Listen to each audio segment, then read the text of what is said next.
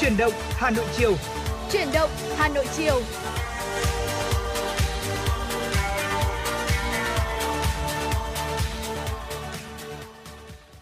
Xin kính chào quý vị thính giả và chào mừng quý vị thính giả đã đến với chương trình Chuyển động Hà Nội chiều nay cùng với Tuấn Kỳ và Bảo Trâm.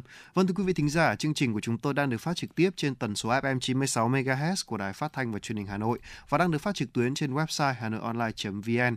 Và phải nói rằng là một buổi chiều ngày hôm nay, một buổi chiều chính thức là đã sang đông, thì không biết rằng là nếu như mà không có lịch ở Chuyển động Hà Nội thì Bảo Trâm sẽ dùng nó để làm gì nhỉ? Thực ra thì là nếu mà không có lịch làm tại Đài Phát Thanh Truyền Hà Nội thì có lẽ chiều hôm nay Bảo Trâm sẽ chọn là đến rạp chiếu phim quân đội. Bảo Trâm nhớ không rõ lắm nhưng mà ở trên phố, bởi vì ngày hôm qua tôi cũng đọc được một thông tin Lý Nam Đế. Chính xác rồi ạ. Hôm qua tôi mới đọc một thông tin là hiện tại đang mở một tuần lễ chiếu phim những bộ phim điện ảnh và phim tài liệu. Thực sự là tôi rất là mong ngóng những cái thông tin bộ phim tài liệu này. Mặc dù là ngày hôm qua mình mới biết thôi, nhưng mà mình cũng rất mong rằng là mình sẽ sớm được thưởng thức những bộ phim đó.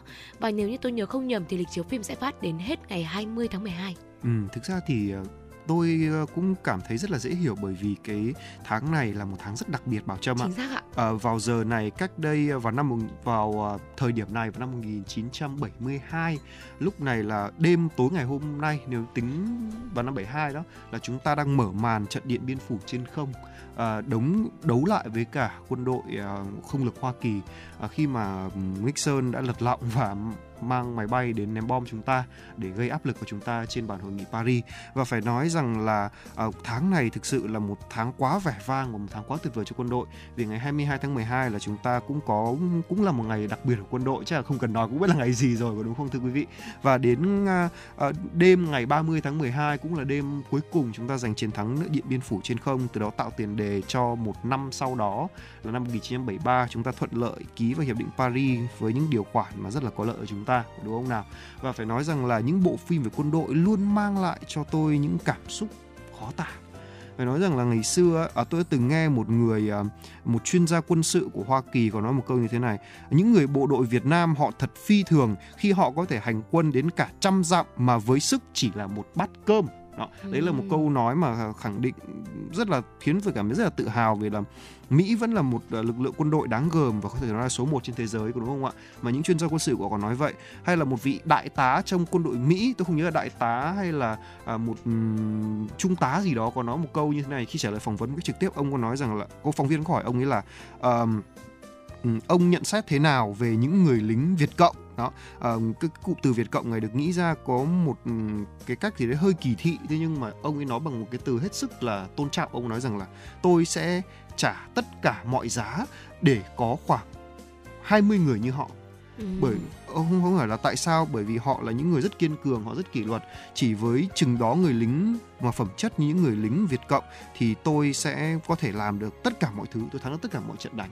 Đó là mặc dù ông là người trực tiếp đào tạo cho quân đội của Việt Nam Cộng Hòa, thưa quý vị, nhưng mà ông đã nói những lời như vậy về những người lính của chúng ta. Đó là những điều mà rất tự hào.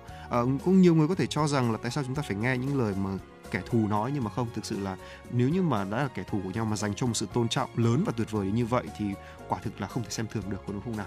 Vâng ạ, với những chia sẻ vừa rồi đến từ anh Tuấn Kỳ thì có lẽ là quý vị thính giả chúng ta cũng đã một phần nào đó được hiểu thêm một cái góc nhìn khá là đặc biệt.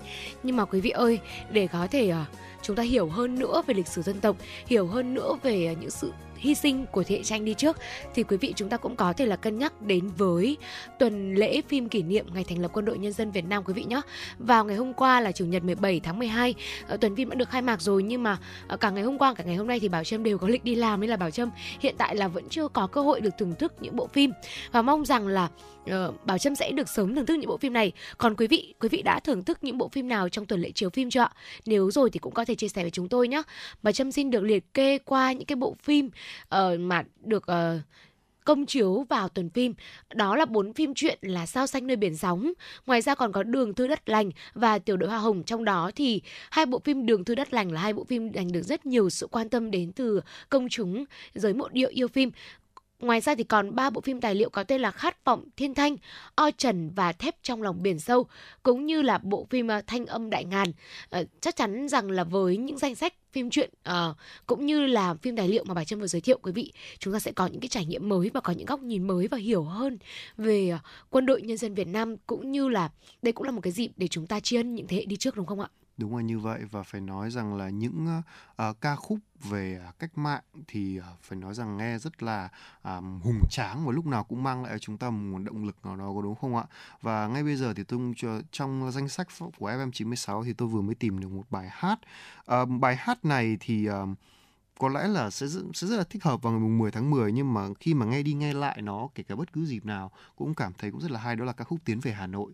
Đó là một sáng tác của cố nhạc sĩ Văn Cao, đúng không ạ? Một người phải gọi là một đặc vụ diệt Việt gian và một người nghệ sĩ đa tài của Việt Nam, và đã sáng tác ra ca khúc này. Và ngay bây giờ chúng ta sẽ cùng thưởng thức nó một lần nữa để chúng ta nhớ lại một thời vĩ đại của quân đội nhân dân Việt Nam, một cái thời kỳ mà khiến cho bao thế hệ đều phải tự hào. Ngay bây giờ mời quý vị cùng thưởng thức ca khúc Tiến về Hà Nội do Top Ca thể hiện.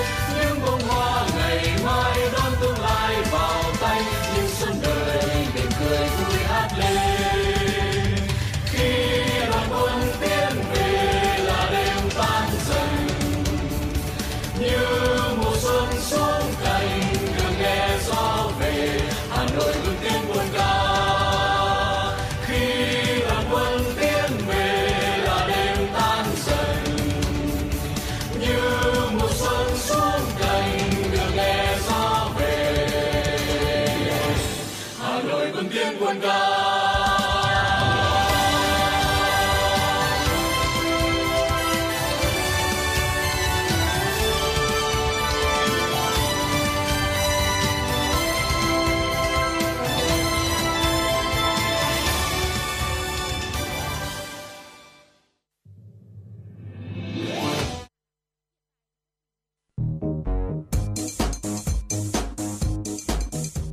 Số hiệu FM 96 đang chuẩn bị nâng độ cao. Quý khách hãy thắt dây an toàn, sẵn sàng trải nghiệm những cung bậc cảm xúc cùng FM 96. Thưa quý vị, tiếp tục với chương trình Chuyển động Hà Nội cùng với Tuấn Kỳ và Bảo Trâm. Mời quý vị thính giả cùng cập nhật một số thông tin thời sự đáng chú ý ngay sau đây. Thưa quý vị, Công an thành phố Hà Nội mở đợt ra quân tấn công trấn áp tội phạm, đảm bảo an ninh trật tự trước, trong và sau Tết Nguyên đán Giáp Thìn năm 2024. Kế hoạch ra quân bắt đầu từ ngày hôm nay, 18 tháng 12 đến hết đến hết tháng 2 năm 2024 trên tất cả các quận, huyện, thị xã của thành phố. Theo Công an thành phố, khác với mọi năm, cuộc ra quân tập trung trên cả lĩnh vực đảm bảo an toàn giao thông và phòng cháy chữa cháy và cứu nạn cứu hộ. Ngay sau lễ ra quân, Phòng Cảnh sát Giao thông Công an thành phố Hà Nội đã thực hiện ngay các chuyên đề chống ùn tắc cuối năm như xử lý xe chở hàng công kênh, xe dừng đỗ, các vi phạm trực tiếp liên quan đến an toàn giao thông tại hai quận Hoàn Kiếm, Ba Đình. Vâng, thưa quý vị thính giả, thông tin tiếp theo chúng tôi muốn gửi đến cho quý vị. Bảo tàng Lịch sử Quốc gia thuộc Bộ Văn hóa Thể thao và Du lịch cho biết, trưng bày chuyên đề Những hạt giống đỏ sẽ khai mạc vào ngày 19 tháng 12 tại Hà Nội. Đây là sự kiện Bảo tàng Lịch sử Quốc gia phối hợp với Cục Lưu trữ Văn phòng Trung ương Đảng tổ chức nhân kỷ niệm 65 năm ra đời tác phẩm Đạo đức cách mạng của Chủ tịch Hồ Chí Minh, tháng 12 năm 1958, tháng 12 năm 2023, hướng tới kỷ niệm 94 năm ngày thành lập Đảng Cộng sản Việt Nam, mùng 3 tháng 2 năm 1930, mùng 3 tháng 2 năm 2024. Trưng bày giới thiệu với công chúng hơn 100 trang tài liệu, hiện vật và nhiều hình ảnh, tư liệu quý hiện đang lưu trữ tại Bảo tàng Lịch sử Quốc gia thuộc Cục Lưu trữ Văn phòng Trung ương Đảng. Bảo tàng Lịch sử bị địch bắt tù đầy. Về Chủ tịch Hồ Chí Minh, những cán bộ đầu tiên được người ươm mầm, gieo trồng, đào tạo và chiến sĩ cách mạng đấu tranh trong nhà tù thực dân đế quốc. Sở Giáo dục và Đào tạo Hà Nội có văn bản gửi các phòng giáo dục và đào tạo, các đơn vị trường học trực thuộc về việc triển khai công tác phòng chống rét và dịch bệnh mùa đông xuân cho học sinh. Căn cứ vào thông tin thời tiết hàng ngày, thủ trưởng các đơn vị trường học trên địa bàn thành phố chủ động điều chỉnh giờ học hoặc cho học sinh nghỉ học. Cụ thể, học sinh mầm non, tiểu học nghỉ học khi nhiệt độ ngoài trời dưới 10 độ C, học sinh trung học cơ sở nghỉ học khi nhiệt độ ngoài trời dưới 7 độ C. Trong những ngày rét đậm, căn cứ điều kiện thời tiết của từng địa phương, các nhà trường có thể điều chỉnh thời gian học, sao cho học sinh không phải đến trường quá sớm. Trường hợp học sinh đến muộn vì lý do thời tiết, nhà trường cần linh hoạt giải quyết để học sinh được vào học. Thưa quý vị thính giả, tuần qua trên địa bàn Hà Nội ghi nhận 761 trường hợp mắc bệnh sốt xuất huyết, giảm 380 ca so với tuần trước đó và giảm gần 2.000 ca so với đầu tháng 11 năm 2023. Đây cũng là ca thứ 6 liên tiếp số ca mắc sốt xuất huyết giảm. Theo CDC Hà Nội, số ca mắc sốt xuất huyết có xu hướng giảm trong 6 tuần gần đây. Dù vậy, người dân không được chủ quan mà cần tuân thủ các biện pháp phòng chống dịch theo hướng dẫn của ngành y tế. Bên cạnh đó, Sở Y tế Hà Nội cũng đề nghị Ủy ban Nhân dân các quận, huyện, thị xã tiếp tục chỉ đạo các đơn vị trực thuộc và các lực lượng liên quan tiếp tục triển khai các hoạt động xử lý ca bệnh, ổ dịch đảm bảo hiệu quả, trong đó tập trung xử lý các ổ dịch phức tạp, diễn biến kéo dài. Thời gian qua, nhiều người kiến nghị ngành y tế bỏ giấy chuyển tuyến, bởi thủ tục chuyển tuyến, cấp giấy chuyển tuyến gây phiền hà cho người bệnh, thậm chí có trường hợp phát sinh tiêu cực, gây bức xúc cho người dân. Để tạo thuận lợi cho việc chuyển tuyến liên quan tới người bệnh có thẻ bảo hiểm y tế, Bộ Y tế đang nghiên cứu áp dụng hình thức giấy chuyển tuyến điện tử. Bộ Y tế phân hệ thống cơ sở khám chữa bệnh thành 4 tuyến chuyên môn, kỹ thuật nhằm xác định quy mô, phạm vi hoạt động chuyên môn, năng lực thực hiện kỹ thuật của cơ sở khám chữa bệnh. Điều này giúp phân luồng bệnh nhân phù hợp với khả năng điều trị của từng cơ sở, tránh quá tải cho tuyến trên. Trường hợp tình trạng bệnh tật vượt quá khả năng chuyên môn của tuyến dưới, cơ sở thực hiện chuyển người bệnh lên tuyến trên phù hợp. Trường hợp người bệnh điều trị ở tuyến trên đã ổn định nhưng cần tiếp tục theo dõi thì căn cứ vào tình trạng bệnh đã ổn định và điều kiện thực tế, ví dụ cơ sở tuyến trên quá tải, cơ sở có thể chuyển người bệnh về tuyến dưới để tiếp tục điều trị chăm sóc. Cơ sở cấp cho người bệnh giấy chuyển tuyến theo mẫu quy định. Vâng, thưa quý vị thính giả, vừa rồi là một số thông tin thời sự đầu tiên trong chương trình Chuyển động Hà Nội chiều ngày hôm nay mà Tuấn Kỳ và Bảo Trâm đã gửi đến cho quý vị thính giả. Ngay bây giờ chúng ta sẽ cùng đến với một dòng cảm xúc vào một ngày trời lạnh như thế này quý vị thính giả nhé. Phải nói rằng là Hà Nội thì có nhiều thứ thật là đáng yêu, có phải không ạ? Đôi khi chúng ta sẽ cảm thấy hơi khó chịu vì là Hà Nội thì rất chật người đông, tắc đường rồi là nhiều những vấn đề khác. Thế nhưng mà ở một góc nào đó, ở một khoảng nào đó, Hà Nội thật sự rất là đáng yêu, có phải không ạ? Và ngay bây giờ chúng ta sẽ cùng tìm hiểu là 6 lý do để thêm yêu và thêm mong ngóng mùa đông ở Hà Nội, quý vị nhé. Không biết rằng là khi mà mới lần đầu lên mà tiếp xúc với mùa đông ở Hà Nội thì Bảo Trâm đã cảm thấy như thế nào? Thực ra thì với mùa đông đầu tiên ở Hà Nội thì Bảo Trâm cảm thấy nhớ nhà hơn là yêu mùa đông Hà Nội. Mùa đông đến khiến mình lại nhớ những bữa cơm mẹ nấu nhiều hơn. Thông thường thì mình cũng nhớ rồi, nhưng mà mùa đông, quý vị ơi, mùa đông là cái thời khắc mà cả gia đình quây quần bên mâm cơm ấy. Cái thời điểm đó mình nhớ cơm của mẹ nấu. Và anh Kỳ biết không ạ, 18 năm ở nhà làm con ngoan của mẹ, Bảo Trâm không có phải là đụng quá nhiều việc bếp núc. Và thực sự là mình mới tìm hiểu và nấu ăn kể từ cái ngày bắt đầu lên Hà Nội. Nên là trong mùa đông đến rồi là mình ngồi mình nấu những mâm cơm nó không được ngon như cơm mẹ nấu, mình lại thêm nhớ cơm nhà. Nhưng mà với những mùa đông sau này thì quả thực Hà Nội lại khiến Bảo Trâm vẫn nhớ và vẫn là nhớ cơm mẹ, nhưng mà vẫn nhớ thêm mùa đông Hà Nội, bởi vì cũng một điểm nữa đó là bởi vì lại ẩm thực của Hà Nội vào mùa đông. Đúng là như vậy. Có nhiều lý do khiến cho người ta yêu cái mùa đông của Hà Nội, có đúng không ạ? Và vậy thì lý do nó là gì? Đúng, đầu tiên là không khí của mùa đông. Bảo Trâm vừa tâm sự một tình trạng chung của những người con mà mới xa quê đó, tức là khi mà một số bạn, không phải chỉ riêng Bảo Trâm đâu, rất nhiều những người nào là bạn này, anh chị này, hay là các em mà đã từng nói chuyện là anh ơi em nhớ nhà quá. Những sinh viên năm nhất, em nhớ nhà quá, em nhớ mùa đông ở nhà quá, ngày đấy là mẹ em vẫn còn lồng chăn cho em, mẹ em còn thế này thế kia, em nhớ món cháo ấy của mẹ em ngon lắm, nào về em mời anh nhé, rất nhiều những thứ khác. Và có lẽ rằng là khi trời lạnh thì khiến cho lòng chúng ta dường như trầm xuống, như trùng xuống, làm chúng ta nhớ, đặc biệt là các bạn xa nhà thì sẽ càng nhớ hơn cái hơi ấm của gia đình, có đúng không ạ? Có thể rằng là mùa hè là một mùa của sự năng động thì chúng ta cũng sẽ dần như chúng ta quên đi mọi thứ và chúng ta cứ vui sống thôi. Thế nhưng mà đến khi mà mùa đông đến ấy, mọi thứ đã có những sự thay đổi và khiến chúng ta trùng xuống. Đông về cùng với cái rét thì cái nỗi nhớ những người thân quen lại tràn về. Nhưng mà ở Hà Nội có một góc rất đẹp, đó là những gánh hoa. Vẫn là những gánh hoa cúc họa mi tinh khôi ở khắp nẻo đường Hà Nội. Có những người nói rằng là đã thấy cúc họa mi, đã thấy đông về. Và chính cái sắc trắng long lanh ở trong ánh nắng vào những ngày cuối năm khiến cho nhiều du khách đã lỡ say mê một vùng đất kinh kỳ cổ kính. Vâng, thưa quý vị, có lẽ là không khí mùa đông tại Hà Nội đúng là khiến chúng ta buồn hơn, nhưng một phần nào đó nó cũng là một cái niềm an ủi, bởi vì khi chúng ta cảm thấy buồn á, cảnh nó mà buồn thì mình cảm buồn hơn, nhưng khi chúng ta buồn, không khí lại khiến chúng ta cảm giác thoải mái dễ chịu, thì phần nào đó trong thân tâm của chúng ta cũng được an ủi. Thế thì còn với những người sinh sống lớn lên tại Hà Nội như anh Kỳ thì có lẽ là không khí mùa đông nó nhiều kỷ niệm hơn với mình, đúng không? Đúng, có rất nhiều kỷ niệm về mùa đông Hà Nội. Và phải nói rằng là mỗi khi mà mùa đông Hà Nội về tôi rất thích ra đường. Nếu như mà với một số bạn ấy thì bạn lại mùa đông là thời điểm thích hợp để chui vào chăn để nằm, thì tôi thích ra đường. Vì lúc mùa hè trời nó nóng, oi bức khó chịu, thôi ra đường làm gì, ngồi điều hòa cho nó mát. Còn mùa đông ấy thì là cái thời điểm mà cơ thể mình thấy cơ thể mình nó khỏe mạnh nhất và mình cảm thấy là muốn được ra đường nhất để mình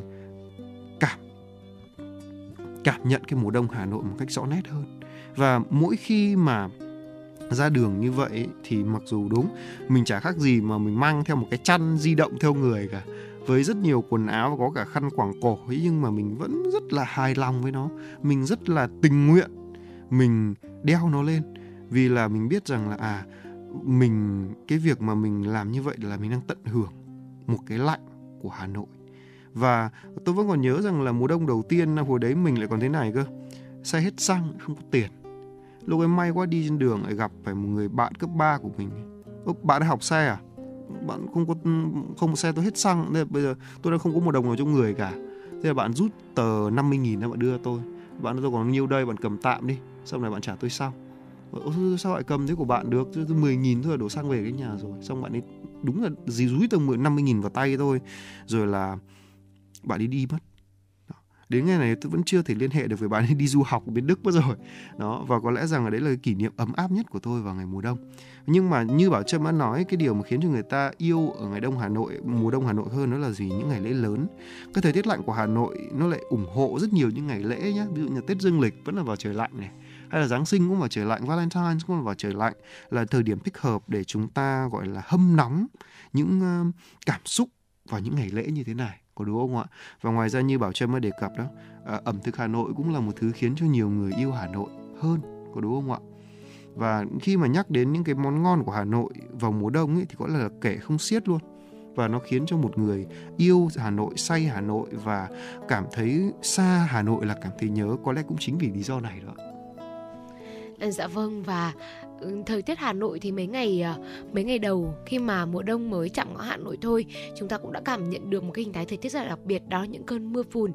Thời tiết đông Hà Nội thật biết cách để người ta làm biếng, để vùi mình vào trong chăn và ngủ để quên đi sự đời. Bởi vì những ngày mùa đông Hà Nội trời đã lạnh lẽo rồi, không gian đã ảm đạm rồi, nhưng còn được đính kèm theo đó là những cơn mưa phùn dai dẳng, ẩm ướt suốt cả một ngày dài nữa. Thế nhưng mà mưa phùn đối với những du khách đi du lịch trong nước lại một điều kỳ diệu, vì nó mang cả một cái hương vị đông, mang cả một hương vị của Tết, vị của một vùng đất kinh kỳ, cổ kính, đầy thơ mộng, chẳng thể mà lẫn đi đâu được. Và cũng chính bởi những cơn mưa phùn cũng khiến cho nhiều du khách thêm yêu vẻ đẹp lãng mạn của mùa đông Hà Nội. Ngày hôm nay thì như không có mưa phùn, nhưng mà ngày hôm qua anh Kỳ ạ, ngày hôm qua Bảo Trâm đi làm rất là sớm, từ 6 giờ, là thấy ngoài trời có lất phất vài cơn mưa. Và cơn mưa lại khiến mình nghĩ nhiều hơn đến Tết. Và thú thực rằng là thông thường là mọi người sẽ nhìn đến hình thái thời tiết đó là trời lạnh và mưa phùn là sẽ vào những dịp giáp Tết thôi. Nhưng hiện tại mới là trung tuần của tháng 12 dương nhá, nhưng chúng ta đã được thưởng thức một chút hương vị Tết rồi.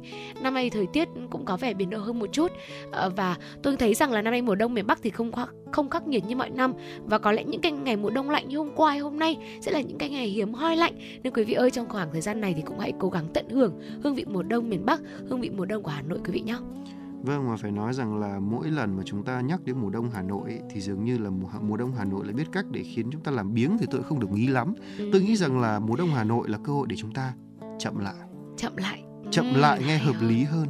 Bởi vì là khi mà chúng ta cái cảm giác mà ngồi bên cạnh ly cà phê ấm nóng, ở bên cạnh ly cà phê nó cứ nhỏ giọt xuống ấy, dường như tôi lại cảm thấy là mình đang tận hưởng cuộc sống thật tuyệt vời.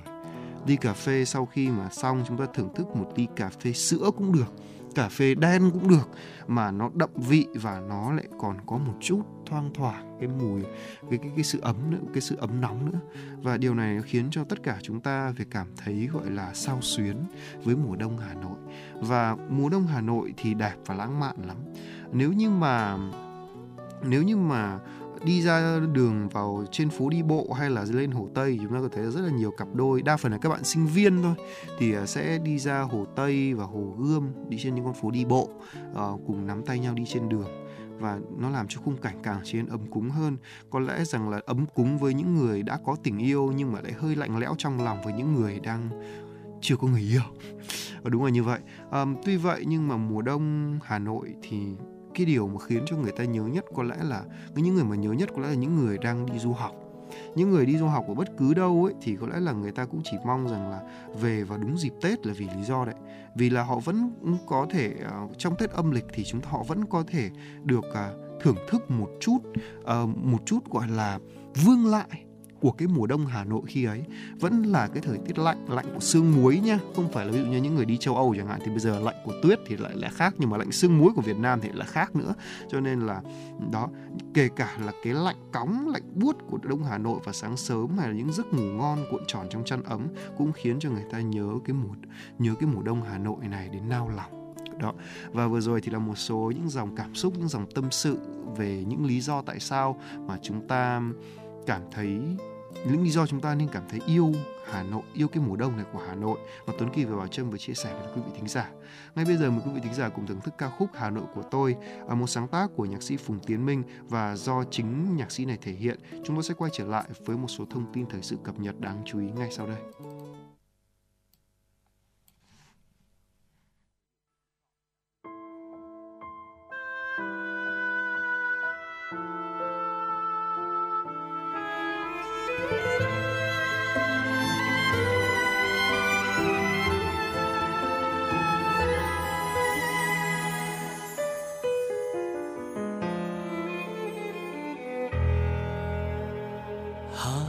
Của tôi mỗi khi đông về gió se lạnh, nào ngạt nỗi nhớ năm tháng tan trong vòng tay. Ngần ngừ góc phố, từng cây đèn đứng như đang mơ màng. Hà Nội ơi, hoa sữa rơi hay là hương tóc em? Hà Nội của tôi, mỗi khi thu về lá rơi vàng, sao sắc trong nắng, yêu dấu kín con đường xưa. Đây trong đôi mắt, để ai lặng đứng yên trong ngỡ ngàng. Hà Nội ơi, nguyện yêu mãi, mãi yêu suốt đời. Yêu từng giọt sương trên đường xưa, như ván đào này hương hoàng lan. Yêu nhìn thời gian trong vòng quay, đạp xe đón em bom giật trên mái phố. Yêu chiều Hồ Tây, chuông chùa vang, từng cơn sóng tan theo trong hồn hoàng. Hà Nội ơi, mãi trong tôi đẹp như giấc mơ. Hà Nội của tôi, mỗi khi thu về lá rơi vàng, sao sắc trong nắng, yêu dấu kín con đường xưa. Đây trong mỗi mắt, để ai lặng đứng yên trong ngỡ ngàng. Hà Nội ơi, nguyện yêu mãi, mãi yêu suốt đời.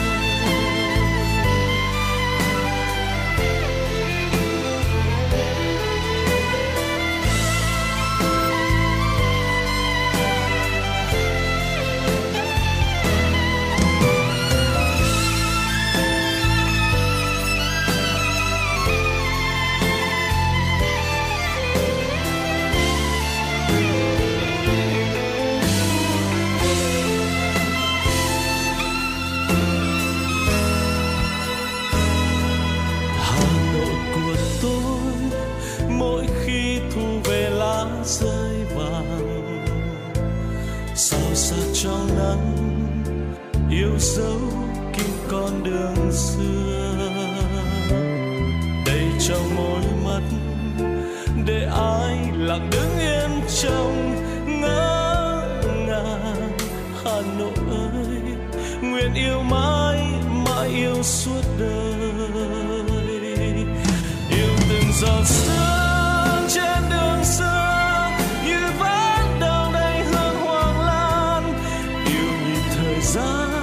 trong vòng quay đạp xe đón em bom giật trên mái phố.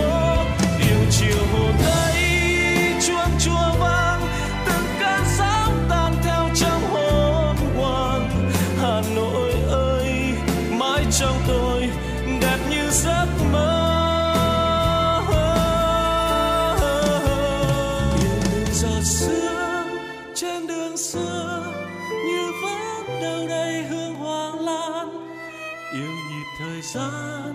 Trong vòng quay đạp xe đón em bóng giật trên mái phố. Yêu chiều Hồ Tây, chuông chùa vang, từng cơn sóng tan theo trong hồn hoàng. Hà Nội ơi, mãi trong tôi đẹp như giấc mơ.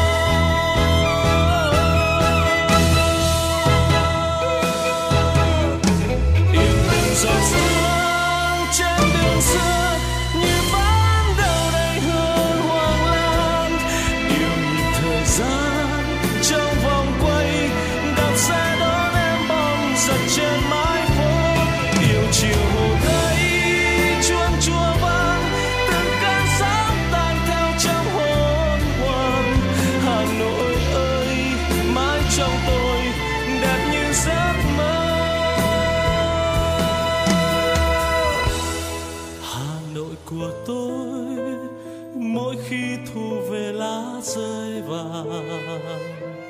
sao sắc trong nắng, yêu dấu kín con đường xưa.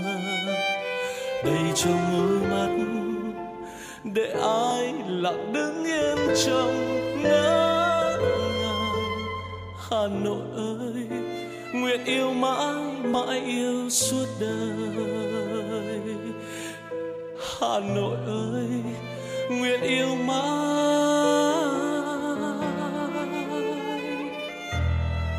mãi yêu suốt đời.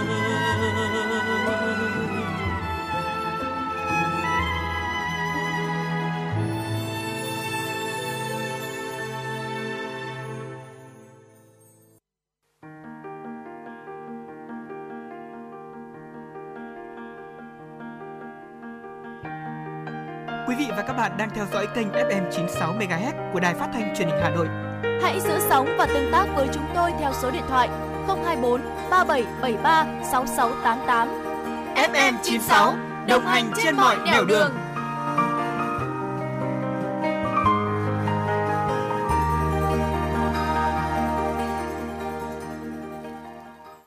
Thưa quý vị thính giả, tiếp tục với chương trình Chuyển động Hà Nội cùng với Tuấn Kỳ và Bảo Trâm, mời quý vị thính giả cùng cập nhật một số thông tin thời sự đáng chú ý sau đây. Thưa quý vị, thời gian vừa qua, trên phạm vi cả nước, nhất là một số ngành lĩnh vực trọng điểm để xảy ra nhiều bức xúc trong giải quyết thủ tục hành chính, cung cấp dịch vụ công cho người dân và doanh nghiệp thuộc phạm vi quản lý của bộ ngành địa phương.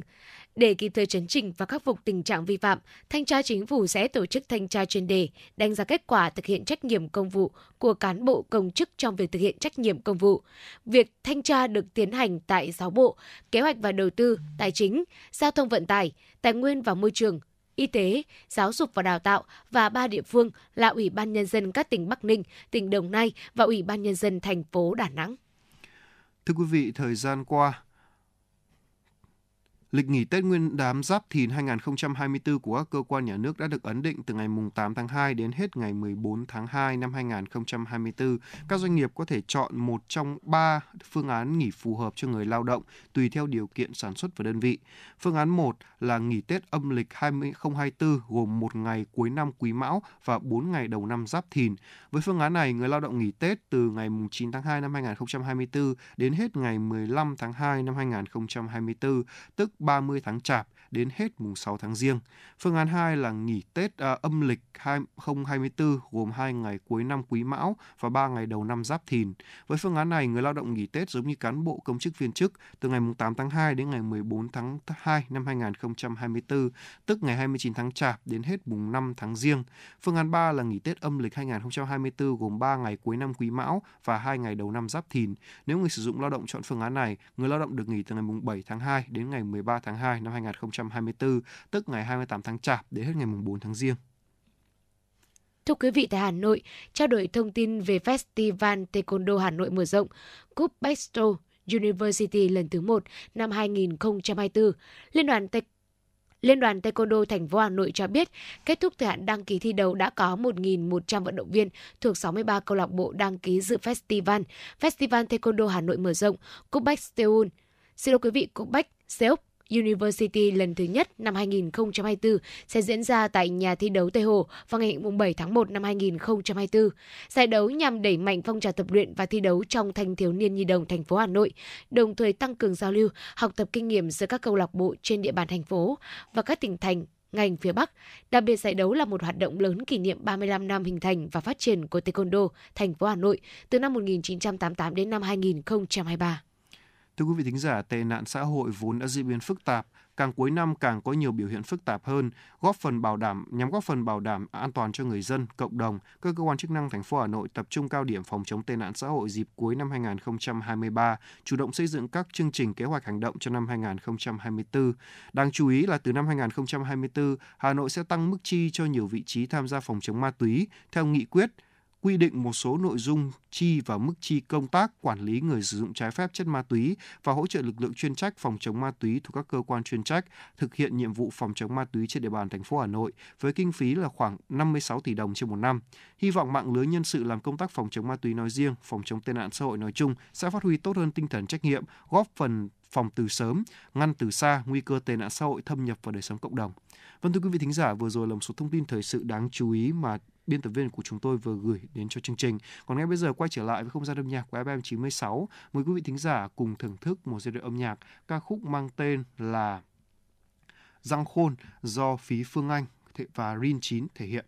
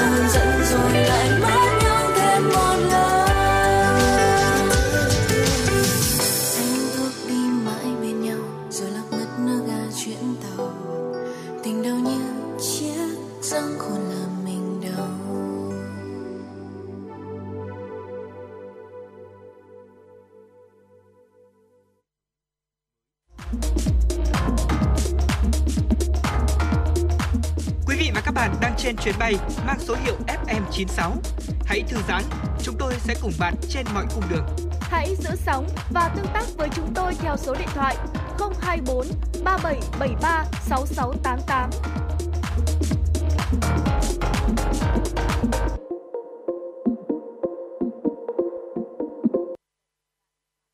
Thưa quý vị thính giả, tiếp tục với chương trình Chuyển động Hà Nội cùng với Tuấn Kỳ và Bảo Trâm. Mời quý vị thính giả cùng cập nhật một số thông tin thời sự quốc tế đáng chú ý. Thưa quý vị, sau khi bùng phát xung đột Nga-Ukraine, các công ty phương Tây bán mảng kinh doanh tại Nga đã mất 103 tỷ đô la Mỹ. Đây là thông tin được tờ New York Times Mỹ trích dẫn dữ liệu từ các báo cáo tài chính. Tờ New York Times nhận xét như sau. Nói chung, Tổng thống Nga Vladimir Putin đã giám sát một trong những vụ chuyển giao tài sản lớn nhất ở Nga kể từ khi Liên Xô tan rã. Một lượng lớn các ngành như thang máy, lốp xe, sơn công nghiệp và nhiều ngành khác hiện nằm trong tay các công ty Nga, ngày càng chiếm ưu thế. Người phát ngôn của Điện Kremlin Dmitry Peskov nói với tờ báo như sau: những người ra đi đang mất đi vị trí của mình và tất nhiên tài sản của họ đang được mua với giá chiết khấu cao, được các công ty của chúng tôi tiếp quản. Theo Reuters, Áo đã thông qua gói trừng phạt Nga thứ 12 của EU sau khi Ukraine loại ngân hàng quốc tế Raiffeisen, ngân hàng phương Tây lớn nhất ở Nga, khỏi danh sách đen. Danh sách đen của Ukraine không còn giá trị pháp lý nhưng có ý nghĩa quan trọng về mặt biểu tượng, củng cố áp lực buộc ngân hàng Raiffeisen phải rời khỏi Nga. Đây là động thái mà ngân hàng Raiffeisen của Áo sẵn sàng thực hiện nhưng vẫn chưa xảy ra. Áo đang muốn Ukraine loại Raiffeisen khỏi danh sách đen để đổi lấy việc thông qua gói trừng phạt Nga mới nhất của EU. Ngân hàng quốc tế Raiffeisen của Áo vận hành một hệ thống thanh toán ở Nga, cung cấp dịch vụ cho hàng trăm công ty. Sau áp lực ngày càng tăng từ các cơ quan quản lý quốc tế, ngân hàng này đã công bố ý định chuyển hoạt động kinh doanh của mình ra khỏi lãnh thổ Nga. Tổng thống Volodymyr Zelensky cho biết Ukraine và Ủy ban châu EC sẽ sớm đánh giá tiến bộ của Kiev trong việc điều chỉnh luật của nước này cho phù hợp với luật của Liên minh châu EU. Trong bài phát biểu trực tuyến hàng ngày, ông Zelensky nói rằng các nhà lãnh đạo EU đã quyết định tiến hành các cuộc đàm phán chính thức về tư cách thành viên của Ukraine. Cuộc đàm phán diễn ra trong bối cảnh Kiev đang phải đối mặt với tương lai không chắc chắn liên quan đến các khoản viện trợ quan trọng từ nước ngoài trong cuộc xung đột với Nga, đặc biệt là từ Mỹ. EU đã đề nghị tư cách ứng cử viên cho Kiev 4 tháng sau khi Nga triển khai chiến dịch quân sự tại Ukraine. Chính quyền Kiev đã nhanh chóng cải cách các lĩnh vực ưu tiên do Ủy ban châu Âu đề ra. Thưa quý vị, mưa lớn do ảnh hưởng của bão Jasper đã khiến cho nhiều thị trấn du học dọc rạn san hô Great Barrier ở đông bắc Australia bị cô lập. Nhiều cư dân phải leo lên mái nhà vì nước sông dâng lên quá cao. Bão Jasper đã quét qua các vùng ở bang Queensland tuần trước, đã tàn phá một vùng rộng lớn trước khi hạ cấp xuống mức bão nhiệt đới. Do ảnh hưởng của bão, lượng mưa trong vài giờ cuối tuần qua bằng lượng mưa nhiều tháng trước đó cộng lại. Các đội cứu hộ đã sơ tán 200 người trong đêm. Các lực lượng quân đội cũng đã huy động các hỗ trợ những vùng bị nước lũ cô lập. Thủ hiến bang Queensland Steve Miles cho rằng thảm họa thiên nhiên đã xảy ra nhưng đây là lần tồi tệ nhất. Mưa không ngớt cho đến khi bão tan, các hoạt động cứu trợ bằng máy bay tới các vùng xa xôi bị cản trở. Lãnh đạo cơ quan ngân khố của bang Queensland Cameron Dick lo ngại mưa lớn sẽ tiếp diễn biến, có thể dẫn đến thảm họa gây thiệt hại ước tính lên đến hàng tỷ đô la Mỹ. Nga thông báo sẽ tiếp tục giảm sâu sản lượng xuất khẩu dầu ở tháng 12, trong bối cảnh các nhà xuất khẩu dầu lớn nhất thế giới vẫn đang nỗ lực trợ giá mặt hàng này. Ả Rập Xê Út và Nga, hai nhà xuất khẩu dầu lớn nhất thế giới, đã kêu thành viên tổ chức các nước xuất khẩu dầu mỏ và đồng minh OPEC cộng tham gia một thỏa thuận cắt giảm sản lượng dầu trong tháng 12. Thưa quý vị thính giả, vừa rồi là một số thông tin thời sự quốc tế đáng chú ý mà chúng tôi vừa gửi đến cho quý vị. Ngay bây giờ mời quý vị thính giả cùng quay trở lại với không gian âm nhạc của FM 96 với ca khúc Lời yêu ngây dại do Kha sáng tác và thể hiện. Chúng tôi sẽ quay trở lại ngay sau ca khúc này với một tiểu mục thú vị.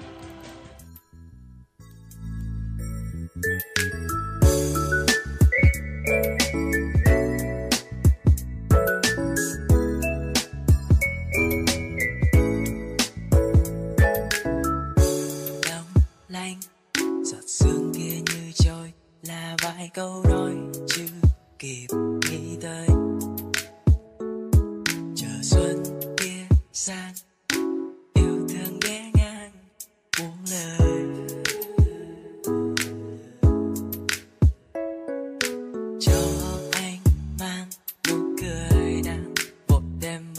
Dòng thơ cho hồn bay giữa giấc mơ. Bạn cho anh đem tiếng yêu nhỏ nhẹ reo vào nơi đầu môi cho lòng ai còn ngẩn ngơ. Mơ em yêu thương sắc màu mặc cho thầm sâu trong muôn lần nhói đau. Đã đem dịu êm với trái tim dạt dào. Hãy để con tim của em vẫn say nồng khát khao. Dịu dàng em yên nắng vội mang anh trắng lẻ loi kẻ trôi theo cùng trời ngã xa vào nơi đầu môi. Ngoài em ra tôi chẳng thể say đắm thêm một ai. Lá rơi buông bè bàng để thay lời yêu ngây dài. Dịu dàng em yên nắng vội trắng lẻ loi kẻ trôi theo cùng trời ngã xa vào nơi đầu môi.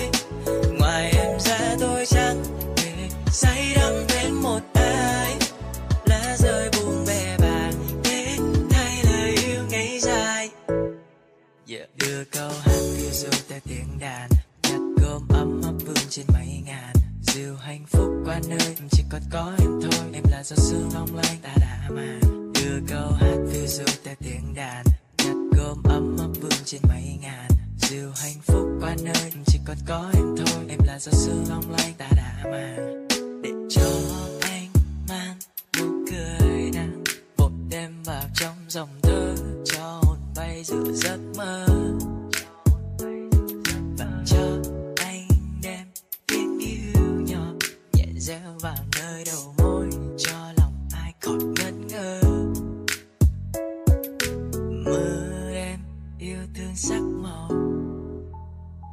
Cho thầm sâu trong muôn lần nhói đầu đã đem dịu êm với trái tim sẵn sàng. Hãy để con tim của em vẫn say nồng khát khao. Dịu dàng em yên nắng vội mang ánh trắng lẻ loi kẻ trôi theo cùng trời ngã xa vào nơi đầu môi. Ngoài em ra tôi chẳng thể say đắm thêm một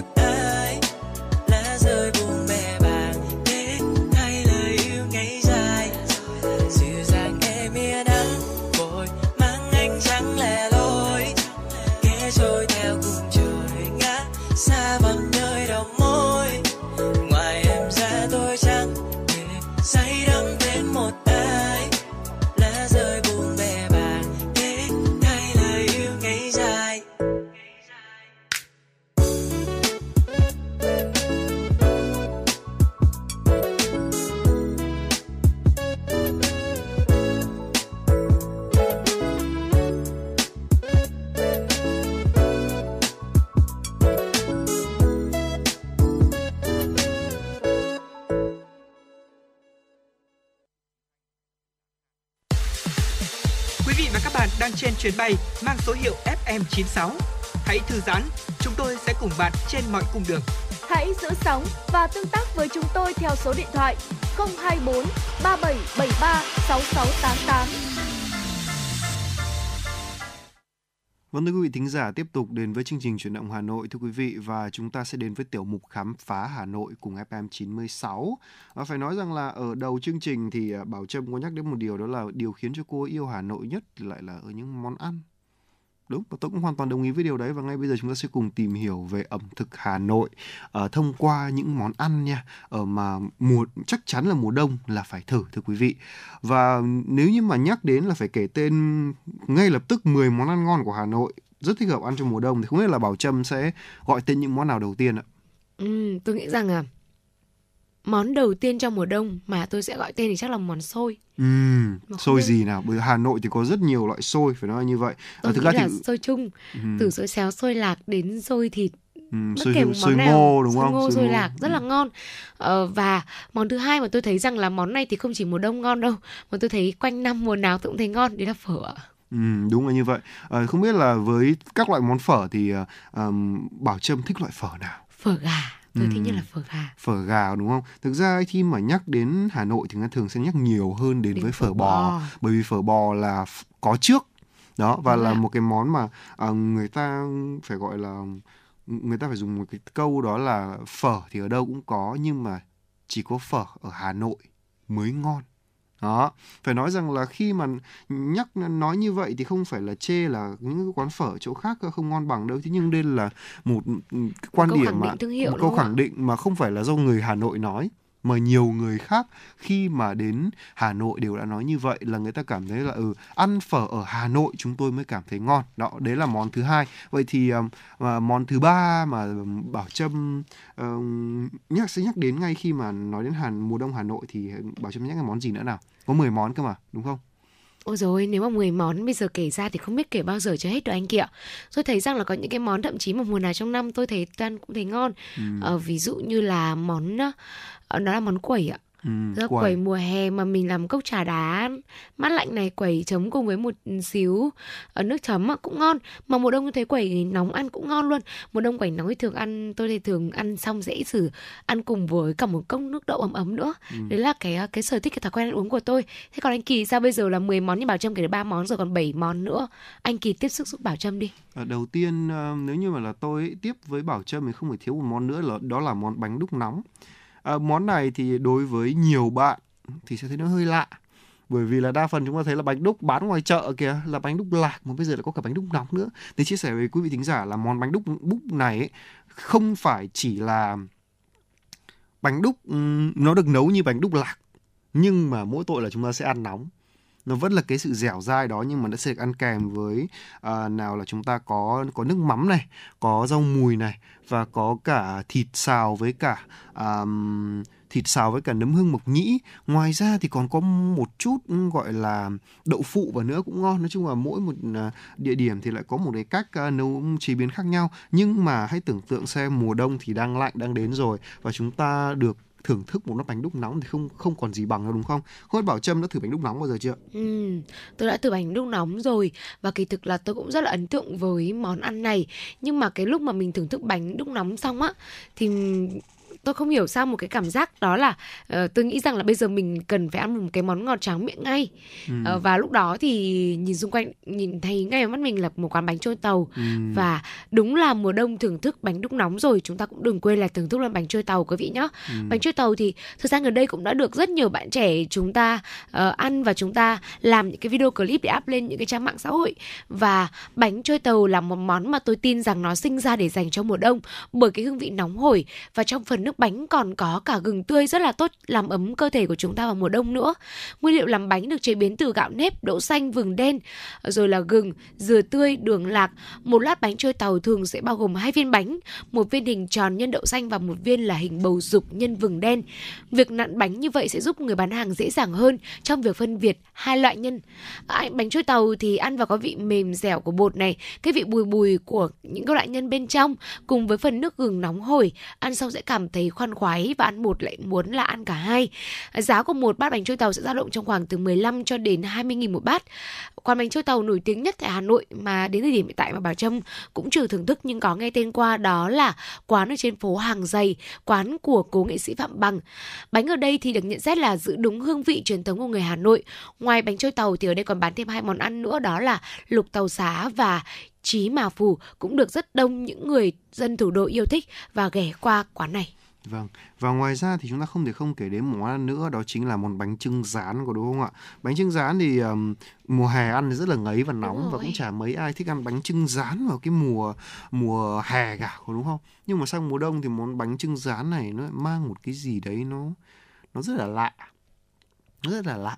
Nó ăn ngon một cách lạ thường luôn. Bánh chưng rán thì không phải là những loại bánh chưng mà to khổng lồ mà chúng ta ăn vào Tết đâu, mà món bánh chưng rán này thì lại nhỏ thôi, nó rất là bé, nhưng mà nó lại được rán lên và ăn có thể kèm với nhiều loại topping, như là xúc xích này, giò chả này, một chút dưa góp cho đỡ ngấy này. Cũng là một món ăn rất là ngon vào mùa đông Hà Nội mà rất nhiều bạn học sinh lựa chọn để ăn vào buổi sáng.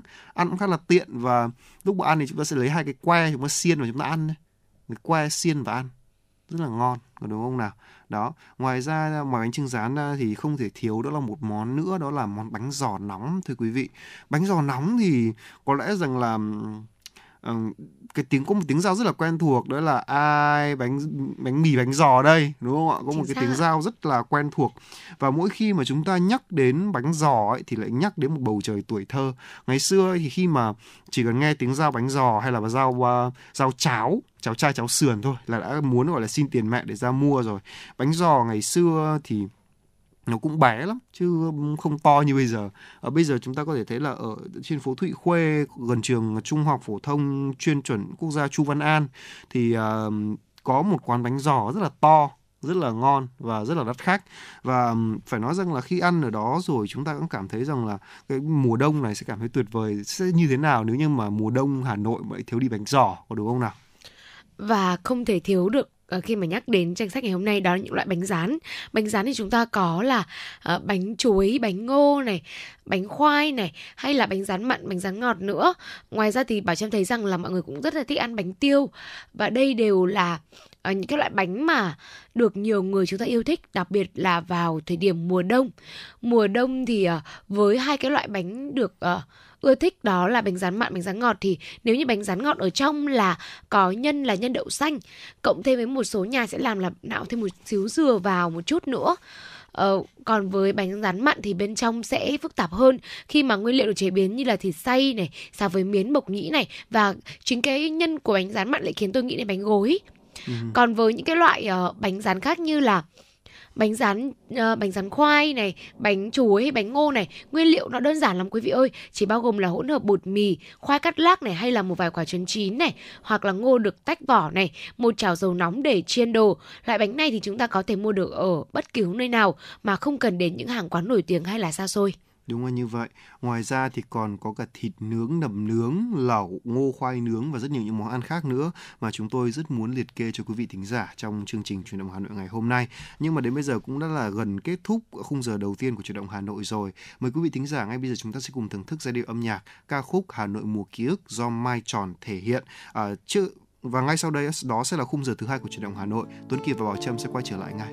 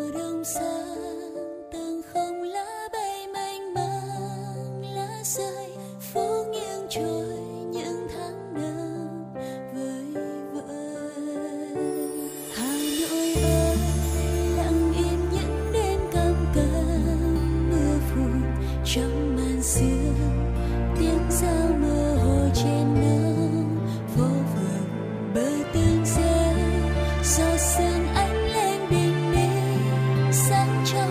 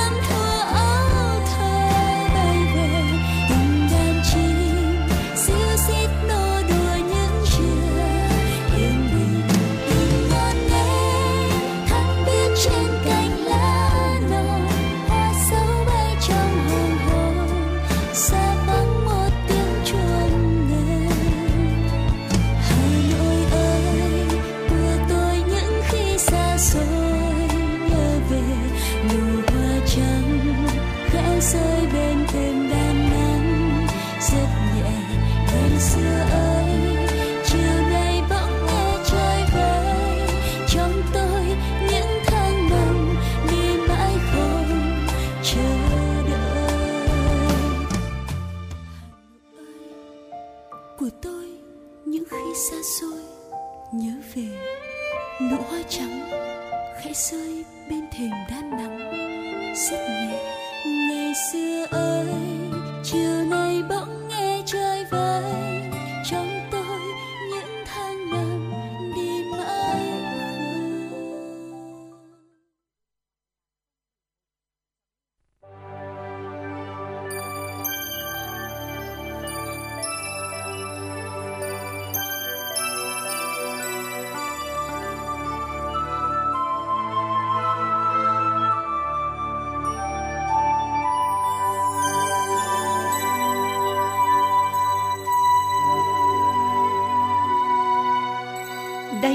là Đài Phát Thanh và Truyền hình Hà Nội.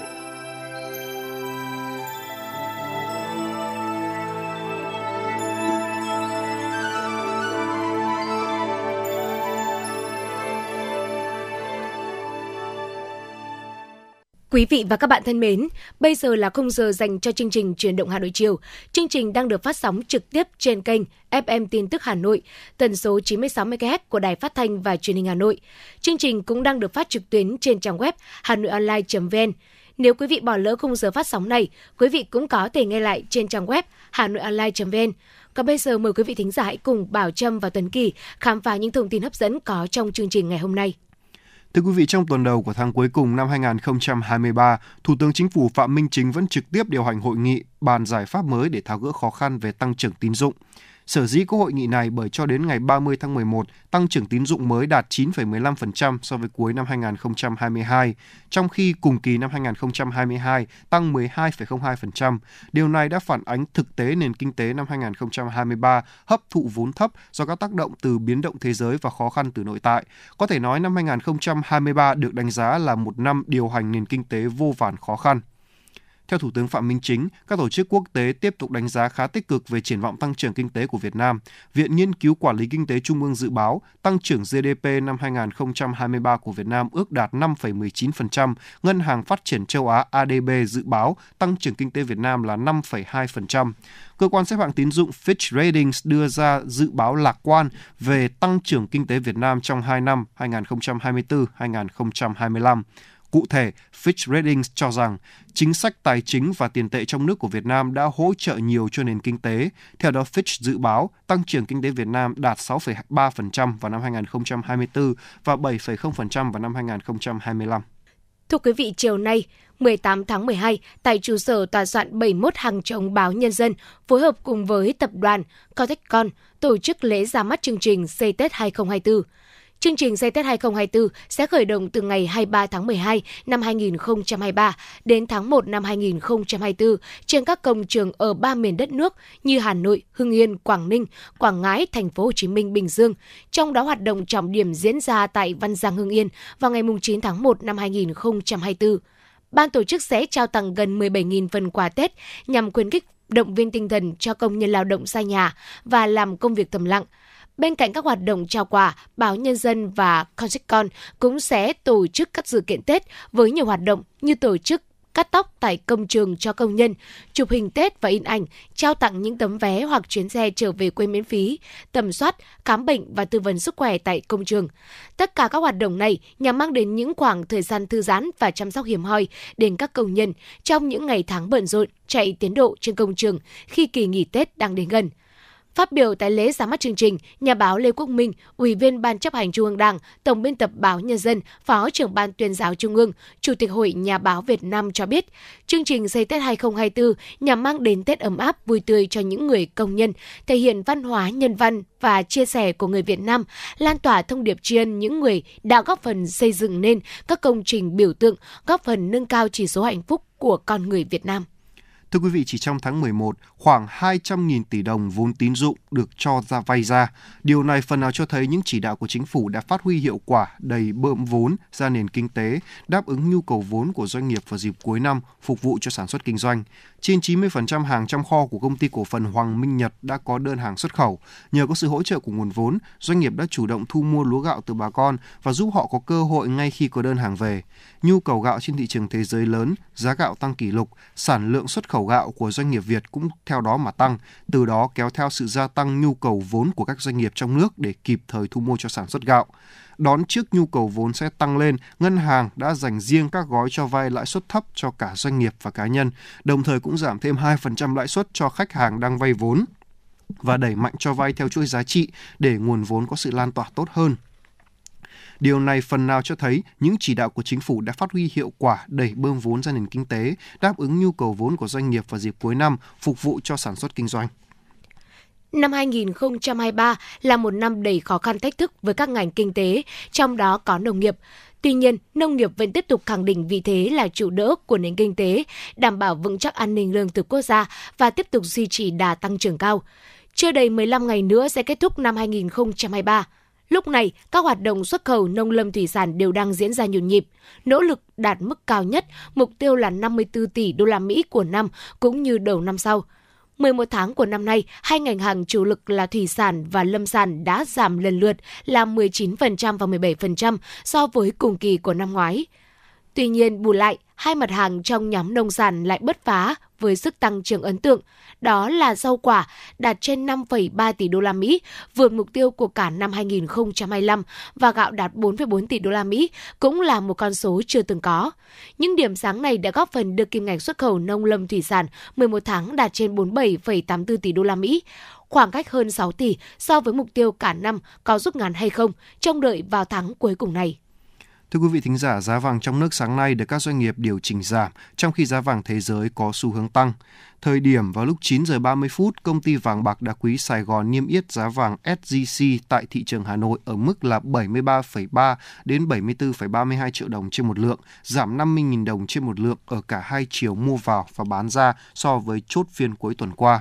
Tại tập đoàn vàng bạc đá quý Doji, giá vàng SJC trên thị trường Hà Nội giao dịch ở mức 73,2 đến 74,25 triệu đồng trên một lượng mua vào bán ra, giữ nguyên chiều giá mua vào và giảm 150.000 đồng trên một lượng chiều bán ra so với kết phiên cuối tuần qua. Giá vàng miếng SJC tại công ty Bảo Tín Minh Châu cũng được doanh nghiệp điều chỉnh giảm giá bán ra là 30.000 đồng trên một lượng và giữ nguyên giá mua vào. Hiện giá vàng SJC ở mức là 73,4 đến 74,25 triệu đồng trên một lượng mua vào bán ra. Chuyến bay mang số hiệu FM 96 đang chuẩn bị nâng độ cao. Quý khách hãy thắt dây an toàn, sẵn sàng trải nghiệm những cung bậc cảm xúc cùng FM 96.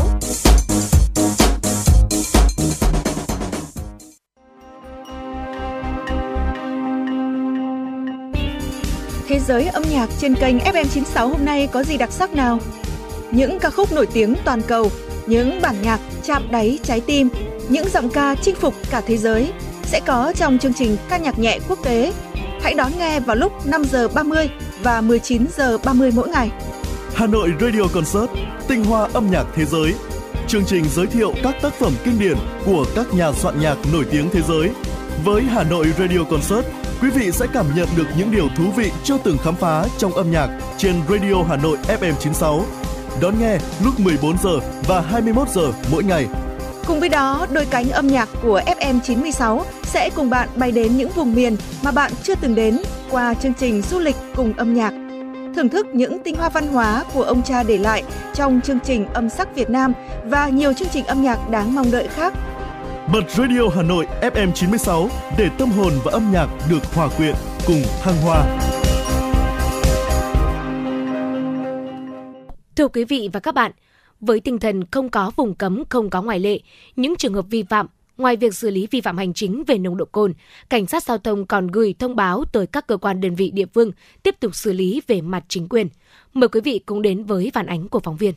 Tại phường Khương Mai, quận Thanh Xuân, việc duy trì nhắc nhở cán bộ đảng viên trong mỗi cuộc họp phải tuân thủ đúng quy định, các quy tắc ứng xử, đặc biệt duy trì nền nếp không uống rượu bia thời gian nghỉ trưa. Nếu hết giờ làm việc, cán bộ phải tuân thủ nghiêm quy định, uống rượu bia tuyệt đối không lái xe. Tất cả cán bộ viên chức vi phạm sẽ bị xử lý nghiêm. Ông Trần Xuân Duy, quyền Chủ tịch Ủy ban Nhân dân phường Khương Mai cho biết.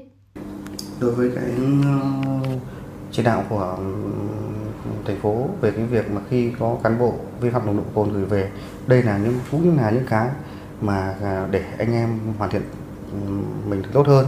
Thì trong các cuộc họp giao ban thì lãnh đạo ban phường cũng đều nhắc nhở anh em cán bộ là khi có uống rượu là không được lái xe, đảm bảo an toàn.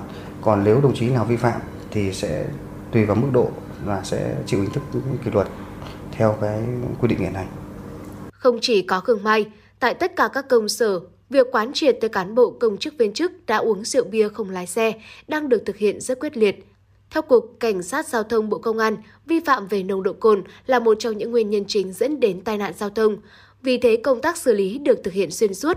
Với trường hợp vi phạm là cán bộ, đảng viên, ngoài xử lý vi phạm hành chính theo quy định, lực lượng Cảnh sát Giao thông sẽ gửi thông báo về đơn vị công tác để kiểm điểm, xử lý theo quy định của Đảng, của cơ quan. Thiếu tá Nguyễn Tuấn Cường, Phó đội trưởng đội Cảnh sát Giao thông số 8 Công an thành phố Hà Nội cho biết. Đối với tất cả những vi phạm giao thông thì chúng tôi thực hiện nghiêm ý kiến chỉ đạo của Ban chỉ đạo kế hoạch 141, xử lý không có vùng cấm, không có ngoại lệ. Và sau khi lập biên bản, chúng tôi đều có những biện pháp nghiệp vụ xác minh những người vi phạm có là đảng viên hay không, công tác tại cơ quan tổ chức nào để chúng tôi có công văn phản hồi về việc vi phạm các quy định về pháp luật đối với luật giao thông đường bộ.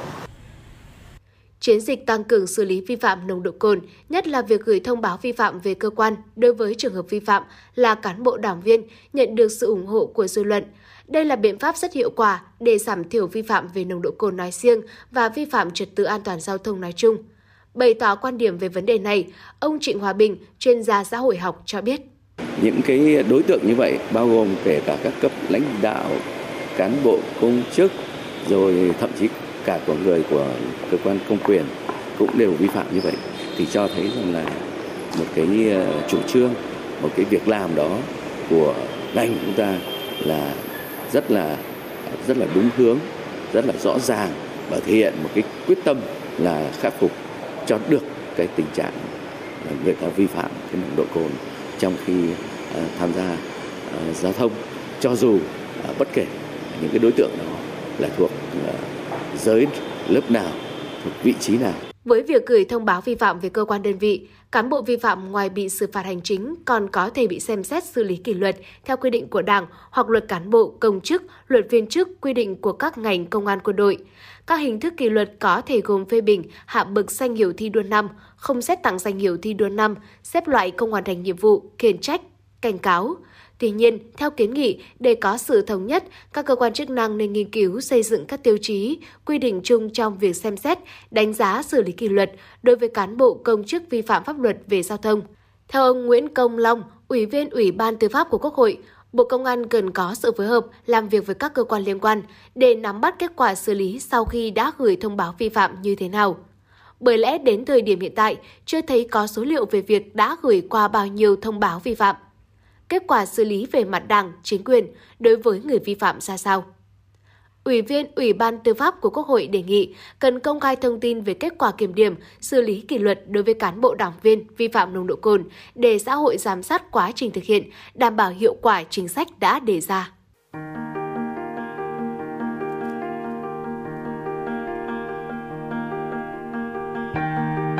Quý vị và các bạn đang theo dõi kênh FM 96 MHz của Đài Phát thanh Truyền hình Hà Nội. Hãy giữ sóng và tương tác với chúng tôi theo số điện thoại 024 3773 6688. FM 96 đồng hành trên mọi nẻo đường.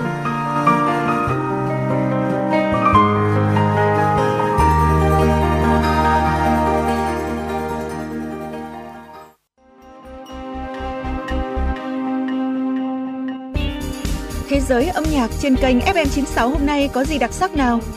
Những ca khúc nổi tiếng toàn cầu, những bản nhạc chạm đáy trái tim, những giọng ca chinh phục cả thế giới sẽ có trong chương trình ca nhạc nhẹ quốc tế.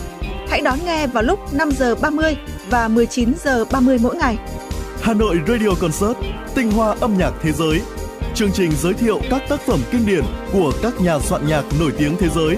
Với Hà Nội Radio Concert, quý vị sẽ cảm nhận được những điều thú vị chưa từng khám phá trong âm nhạc trên Radio Hà Nội FM 96. Đón nghe lúc 14 giờ và 21 giờ mỗi ngày. Cùng với đó, đôi cánh âm nhạc của FM 96 sẽ cùng bạn bay đến những vùng miền mà bạn chưa từng đến qua chương trình du lịch cùng âm nhạc. Thưởng thức những tinh hoa văn hóa của ông cha để lại trong chương trình Âm sắc Việt Nam và nhiều chương trình âm nhạc đáng mong đợi khác. Bật Radio Hà Nội FM 96 để tâm hồn và âm nhạc được hòa quyện cùng thăng hoa.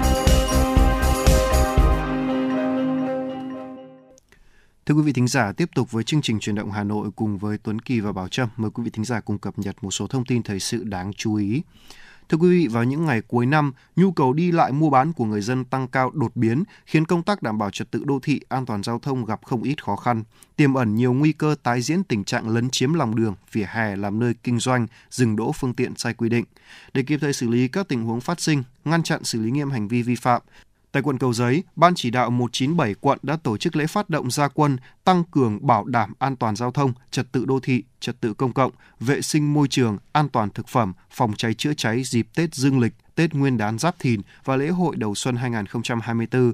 Trong đó, quận Cầu Giấy xác định sẽ tập trung xử lý nghiêm các hành vi vi phạm pháp luật về nồng độ cồn, hình thành văn hóa đã uống rượu bia là không lái xe, chở hàng hóa quá trọng tải, dừng đón đỗ trả khách không đúng nơi quy định, chở vật liệu, đất, phế thải gây mất vệ sinh môi trường, làm tốt công tác phòng chống ùn tắc giao thông, xử lý nghiêm các hành vi lấn chiếm lòng đường, hè phố làm nơi kinh doanh, dựng biển hiệu, quảng cáo, dựng mái che, mái vẩy, bục bệ cầu dẫn sai quy định, gây mất mỹ quan đô thị, trả lại nguyên trạng hè phố, đảm bảo đường thông hè thoáng, tuyến phố kiểu mẫu. Thưa quý vị, nhằm chăm lo cho đoàn viên, người lao động nhân dịp Tết Nguyên đán Giáp Thìn 2024, thiết thực chào mừng thành công Đại hội Công đoàn các cấp và Đại hội lần thứ 13 Công đoàn Việt Nam, nhiệm kỳ 2023-2028.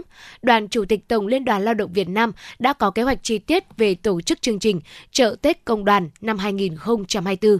Mục đích của chương trình nhằm tiếp tục triển khai sâu rộng mô hình hoạt động thiết thực, ý nghĩa, hiệu quả của Tổ chức Công đoàn Việt Nam, từ đó góp phần nâng cao nhận thức và tạo sự gắn kết, mối liên hệ giữa tổ chức công đoàn, đoàn viên, người lao động doanh nghiệp với cấp ủy chính quyền địa phương trong việc quan tâm chăm lo đối với anh chị em. Theo đó, Tổng Liên đoàn Lao động Việt Nam sẽ tổ chức chương trình Chợ Tết Công đoàn năm 2024 tại thành phố Hà Nội, khai mạc vào ngày 21 tháng 1 năm 2024, tức là ngày 11 tháng Chạp năm Quý Mão. Các đơn vị khác sẽ tổ chức từ ngày 2 tháng 1 năm 2024 đến ngày 31 tháng 1 năm 2024. Thưa quý vị, vừa qua, Bảo hiểm xã hội Việt Nam có công văn gửi Tổng công ty Bưu điện Việt Nam và Bảo hiểm xã hội các tỉnh, thành phố trực thuộc Trung ương về việc chi trả lương hưu, trợ cấp bảo hiểm xã hội tháng 1, tháng 2 năm 2024. Theo đó, để tạo điều kiện cho người hưởng lương hưu và trợ cấp bảo hiểm xã hội vui Tết cổ truyền, Bảo hiểm xã hội Việt Nam cấp kinh phí trả lương hưu, trợ cấp bảo hiểm xã hội tháng 1, tháng 2 năm 2024 cho Bảo hiểm xã hội các tỉnh, thành phố trực thuộc Trung ương để chi trả đến người hưởng vào kỳ chi trả tháng 1 năm 2024, bao gồm cả người hưởng nhận bằng tiền mặt và nhận qua tài khoản cá nhân.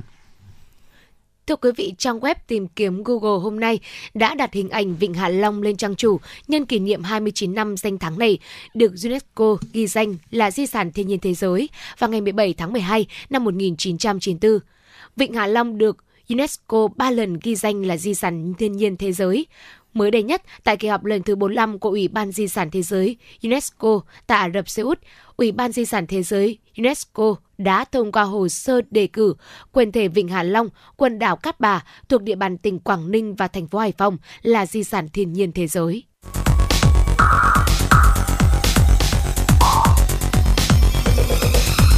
Quý vị và các bạn đang theo dõi kênh FM 96 MHz của Đài Phát thanh Truyền hình Hà Nội. Hãy giữ sóng và tương tác với chúng tôi theo số điện thoại 024 3773 6688.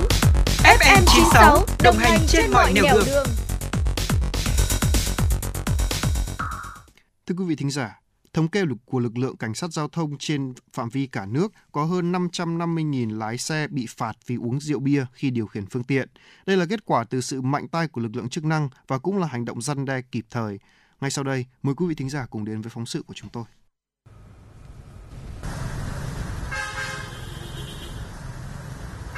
Bằng các cách thức khác nhau, từ kiểm tra ban ngày, theo giờ cho đến tuần tra lưu động ban đêm để tìm ma men ra đường. Từ chỗ mỗi ngày một tổ công tác phát hiện hàng chục trường hợp vi phạm nồng độ cồn khi lái xe, thì lúc này lỗi vi phạm nồng độ cồn đã vắng đi rất nhiều trong các ca trực của lực lượng cảnh sát giao thông. Trung tá Nguyễn Tiến Tùng, đội trưởng đội cảnh sát giao thông công an huyện Phúc Thọ cho biết.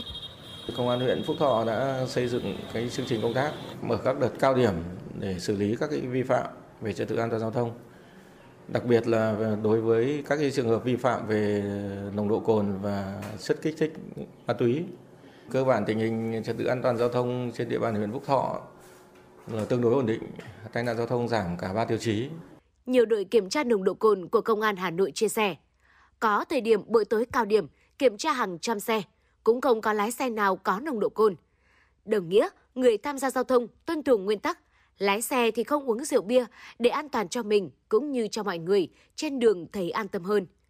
Thiếu tá Chu Đức Thủy, đội trưởng đội cảnh sát giao thông Công an huyện Thạch Thất cho biết. Là xử lý không có vụ cấm, do vậy là chúng tôi luôn luôn hàng tháng đến nay cũng là từ vi phạm nồng độ cồn đối với các công dân là chúng tôi xử lý là từ 80 cho đến trên 80 trường hợp cồn. Để làm sao để xử lý về tăng cường hơn nữa thì nó mới giảm được cái vấn đề tai nạn giao thông, giảm lại về cái vi phạm trật tự an ninh trật tự nói chung. Một tín hiệu tích cực hơn đó là khi kiểm soát nồng độ cồn chặt, các vụ tai nạn giao thông liên quan đến rượu bia cũng giảm mạnh. Theo tiến sĩ Vũ Đức Long, phó giám đốc trung tâm cấp cứu A9 bệnh viện Bạch Mai, số ca cấp cứu vì tai nạn giao thông liên quan đến rượu bia tại bệnh viện Bạch Mai đã giảm hẳn, có nơi không có ca nào và trung bình chỉ còn khoảng 1/3 vụ nhập viện vì nguyên nhân này so với trước. Mức độ trầm trọng của các ca cấp cứu do tai nạn giao thông cũng giảm theo. Thời gian trôi qua thì số lượng bệnh nhân mà vào mà kể cả tất cả các loại tai nạn mà trong đó có tai nạn giao thông ấy, thì cái số người mà có gọi là biểu hiện mà có sử dụng cồn ấy, thì giảm đi rất là nhiều. Cái tổng số mà bệnh nhân mà bị tai nạn trên tổng tất cả những bệnh nhân vào cấp cứu ở đây vì các loại bệnh khác nhau ấy, cũng giảm đi rất là nhiều. Đấy là thứ nhất. Thứ hai ấy, là cái mức độ trong những người mà người ta vào đây mà bị tai nạn ấy, thì cái mức độ trầm trọng của tai nạn ấy cũng giảm đi rất là nhiều. Toàn quốc đang siết chặt việc kiểm soát, xử lý người điều khiển phương tiện vi phạm nồng độ cồn. Nhiều tổ công tác được triển khai và xử phạt nghiêm. Cũng vì thế, số người điều khiển phương tiện tham gia giao thông có sử dụng rượu bia đã giảm rõ rệt.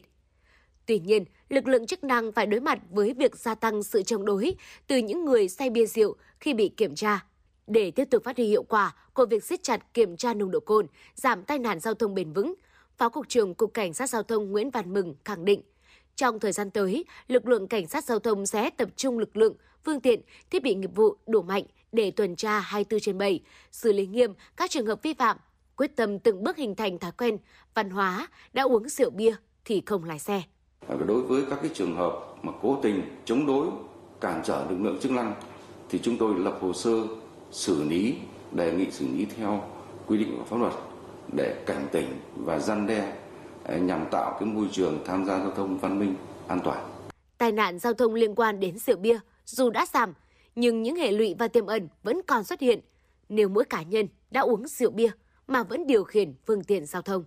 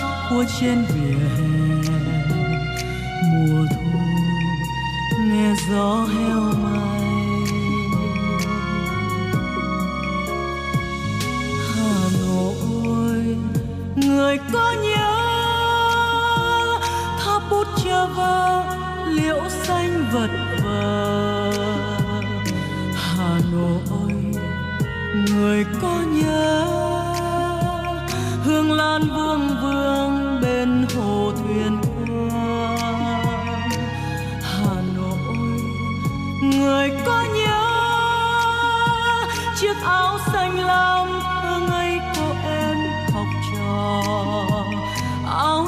Trưng vương Tây Sơn em tan trường về, đường qua nẻo phố hẹn hò.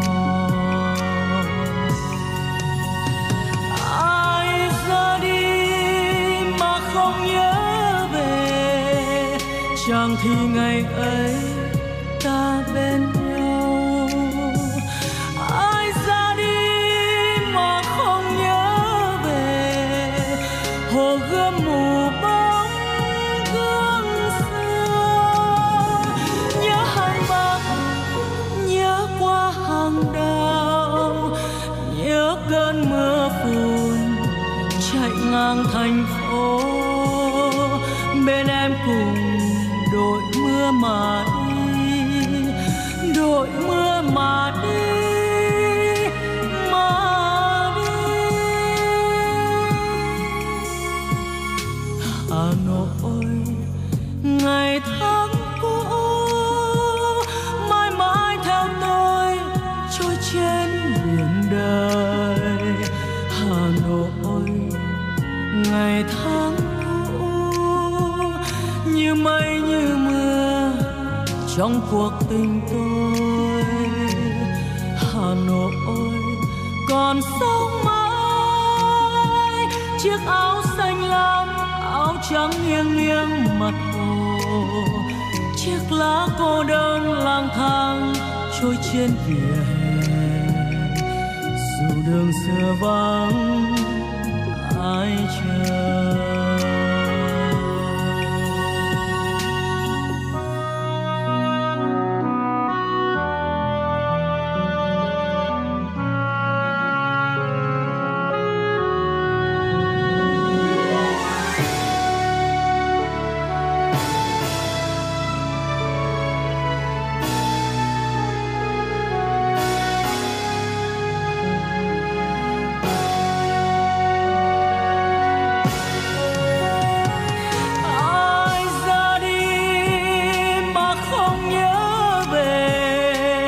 Chẳng thì ngày ấy ta bên nhau. Ai ra đi mà không nhớ về, hồ gươm mù bóng gương xưa. Nhớ hàng bạc, nhớ qua hàng đào, nhớ cơn mưa phùn chạy ngang thành phố. Bên em cùng đội mưa mà đi, đội mưa mà đi, mà đi. Hà Nội ngày tháng cũ mãi mãi theo tôi trôi trên biển đời. Hà Nội ngày tháng cũ như mây như mưa trong cuộc tình tôi. Hà Nội còn sống mãi, chiếc áo xanh lam, áo trắng nghiêng nghiêng mặt hồ, chiếc lá cô đơn lang thang trôi trên vỉa hè. Dù đường xưa vắng ai chờ.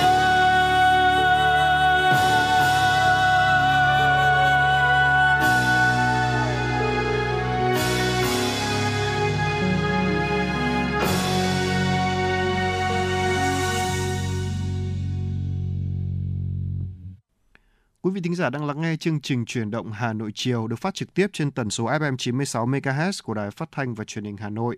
Chỉ đạo nội dung Nguyễn Kim Khiêm, chỉ đạo sản xuất Nguyễn Tiến Dũng, tổ chức sản xuất Lê Xuân Luyến, biên tập Xuân Luyến, kịch bản Trần Hằng, MC Bảo Trâm, Tuấn Kỳ cùng kỹ thuật viên Bảo Tuấn phối hợp thực hiện.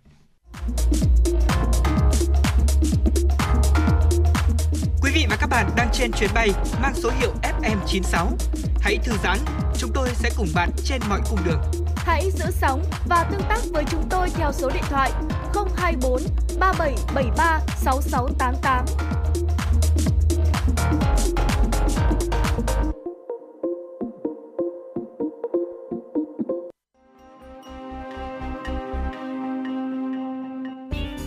Thế giới âm nhạc trên kênh FM 96 hôm nay có gì đặc sắc nào? Những ca khúc nổi tiếng toàn cầu, những bản nhạc chạm đáy trái tim, những giọng ca chinh phục cả thế giới sẽ có trong chương trình ca nhạc nhẹ quốc tế. Hãy đón nghe vào lúc 5h30 và 19h30 mỗi ngày. Hà Nội Radio Concert, tinh hoa âm nhạc thế giới. Chương trình giới thiệu các tác phẩm kinh điển của các nhà soạn nhạc nổi tiếng thế giới. Với Hà Nội Radio Concert, quý vị sẽ cảm nhận được những điều thú vị chưa từng khám phá trong âm nhạc trên Radio Hà Nội FM 96. Đón nghe lúc 14h và 21h mỗi ngày. Cùng với đó, đôi cánh âm nhạc của FM 96 sẽ cùng bạn bay đến những vùng miền mà bạn chưa từng đến qua chương trình du lịch cùng âm nhạc. Thưởng thức những tinh hoa văn hóa của ông cha để lại trong chương trình Âm sắc Việt Nam và nhiều chương trình âm nhạc đáng mong đợi khác. Bật Radio Hà Nội FM 96 để tâm hồn và âm nhạc được hòa quyện cùng thăng hoa. Thưa quý vị và các bạn, chỉ còn chưa đầy một tháng nữa là đến Tết Dương lịch, dịp này luôn là cao điểm của các dịch vụ vận tải. Bởi vậy, dự báo tình hình vi phạm trong lĩnh vực giao thông cuối năm sẽ diễn biến khá phức tạp. Để đảm bảo an toàn giao thông và an ninh trật tự dịp cuối năm, các lực lượng cảnh sát giao thông sẽ tập trung kiểm tra một số nội dung, trong đó xử lý nghiêm đối với các lái xe sử dụng rượu bia và chất kích thích. Mời quý vị cùng đến với phản ánh của phóng viên.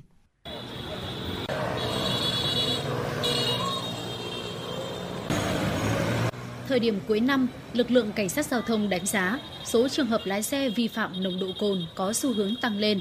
Đây là một trong những nguyên nhân chính dẫn tới các vụ tai nạn giao thông gây thiệt hại về tính mạng và tài sản, ảnh hưởng tới trật tự an toàn xã hội, kéo theo những hậu quả nặng nề cho gia đình có người bị tai nạn giao thông do rượu bia.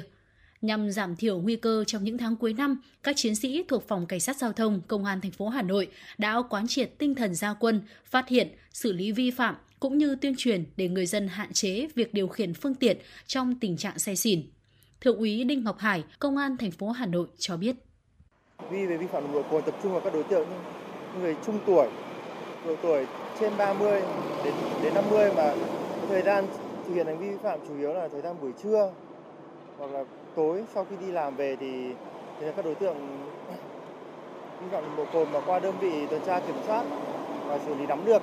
Sau khi đi làm về thì các đối tượng thường tụ tập nhau uống một vài cốc bia trước khi về nhà. Và buổi trưa, tranh thủ giờ nghỉ trưa, mọi người cũng ra đi ăn trưa, ăn cơm nó cũng làm một vài cốc bia. Cùng với biện pháp phạt tiền, tước giấy phép lái xe, các trường hợp vi phạm nồng độ cồn đều bị lực lượng cảnh sát giao thông lập hồ sơ, gửi thông báo về địa phương, cơ quan, đơn vị người vi phạm. Phòng Cảnh sát Giao thông đã tham mưu Công an thành phố triển khai kế hoạch tuyên truyền, vận động người dân nghiêm chỉnh chấp hành luật giao thông đường bộ và các quy định của pháp luật về bảo đảm trật tự an toàn giao thông đường bộ, nhất là tác hại của việc sử dụng rượu bia khi điều khiển phương tiện giao thông. Trung tá Đỗ Trường Quân, đội trưởng đội Cảnh sát Giao thông Trật tự Công an huyện Hoài Đức cho biết. Với cái chuyên đề của Công an thành phố đã giao cho Phòng Cảnh sát Giao thông cũng như là Công an các quận, huyện tập trung xử lý giải quyết thì đội cũng sẽ tập trung vào các cái kế hoạch, đặc biệt là đối với lại liên quan đến tuần tra kiểm soát xử lý vi phạm của người điều khiển xe trên đường mà trong cơ thể có chất ma túy và vi phạm về nồng độ cồn, tập trung giải quyết và xử lý, làm giảm, kéo giảm cái ùn tắc cũng như là cái tình hình tai nạn giao thông, góp phần vào cái công tác đảm bảo trật tự an toàn giao thông trên địa bàn thủ đô nói chung. Từ nay đến trước, trong và sau Tết Dương lịch Nguyên đán là thời điểm người dân sử dụng nhiều rượu bia, nhiều trường hợp uống rượu bia, điều khiển phương tiện chạy quá tốc độ dẫn đến tai nạn giao thông. Chính vì vậy, lực lượng cảnh sát giao thông các quận huyện và thành phố sẽ mở nhiều đợt cao điểm tập trung kiểm tra, phát hiện người điều khiển phương tiện giao thông đã sử dụng rượu bia khi tham gia giao thông, kiên quyết xử lý nghiêm các hành vi vi phạm về nồng độ cồn khi điều khiển phương tiện. Thiếu tá Đào Việt Long, Phó trưởng phòng Cảnh sát Giao thông Công an thành phố Hà Nội cho biết. Chúng tôi đánh giá là một trong những cái yếu tố nguyên nhân tiềm ẩn dẫn đến tai nạn giao thông từ nghiêm trọng đến rất nghiêm trọng và đặc biệt nghiêm trọng. Thì đối với cả cái vấn đề này thì dưới sự lãnh đạo của lãnh đạo Bộ Công an, lãnh đạo Công an thành phố thì Phòng Cảnh sát Giao thông Công an thành phố Hà Nội chúng tôi vẫn tiếp tục duy trì những tổ tuần tra kiểm soát xử lý đối với cả cái chuyên đề người điều khiển phương tiện sử dụng rượu bia và các chất gây nghiện. Dịp cuối năm, tình hình trật tự an toàn giao thông được dự báo sẽ có nhiều diễn biến phức tạp. Để kiểm soát tình hình, lực lượng Cảnh sát Giao thông thành phố sẽ tiếp tục triển khai quyết liệt hơn nữa các biện pháp nghiệp vụ, xử lý người điều khiển phương tiện giao thông vi phạm nói chung và vi phạm nồng độ cồn nói riêng.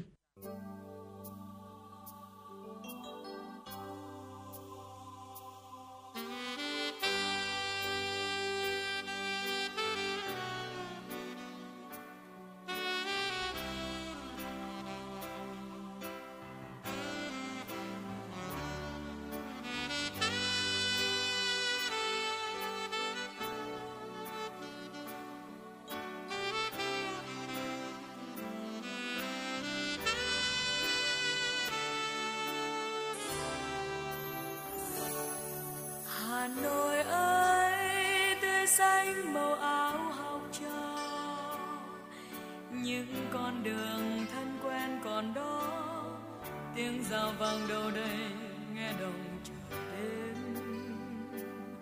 Hồng Hà ơi, bùa mai khẽ khẽ thuyền về, cành mẹ thì thầm gục đầu vào dĩ vãng, tiếng ve kêu râm ran suốt đêm hè, dòng dân ca sao gợi nhắc mùa hương. Hà Nội ơi, xanh xanh liễu dù mặt hồ gương, cô đơn sáu dụ ngoài ngõ vắng, con sóng nào vẫn vỗ về vào đam mê. Hà Nội ơi, Hà Nội ơi.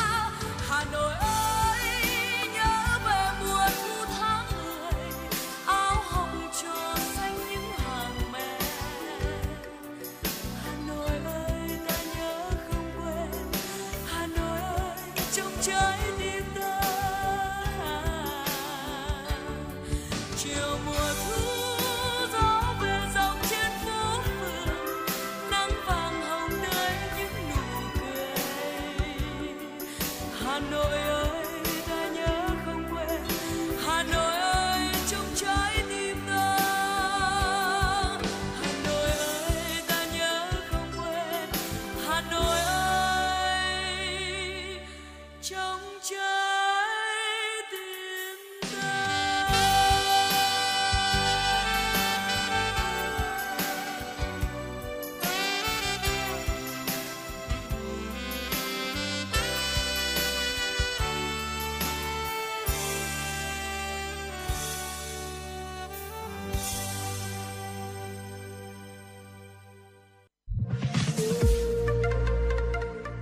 Podcast Đài Hà Nội tin mỗi chiều. Những dòng tin tức nóng hổi đang được dư luận quan tâm sẽ được bình luận dưới góc nhìn của nữ biên tập viên xinh đẹp Khánh Hà cùng với sự đồng hành cùng các chuyên gia và cố vấn. Bánh trưng, bánh lò, trứng gà. Podcast Đài Hà Nội, tiếng nói từ Hà Nội. Phát hành lúc 18 giờ hàng ngày trên 5 nền tảng: app Hà Nội On, web hanoionline.vn, Apple Podcast, Spotify, Google Podcast. Mời quý vị và các bạn đón nghe. Podcast Đài Hà Nội, Hà Nội tin mỗi chiều.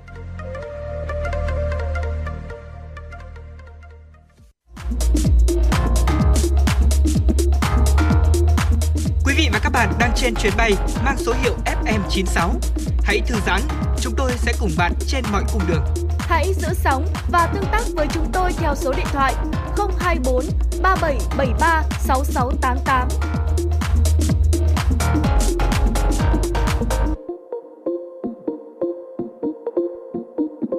Thưa quý vị thính giả, tiếp tục với chương trình Chuyển động Hà Nội cùng với Tuấn Kỳ và Bảo Trâm. Mời quý vị thính giả cùng tiếp tục với một số thông tin thời sự quốc tế đáng chú ý.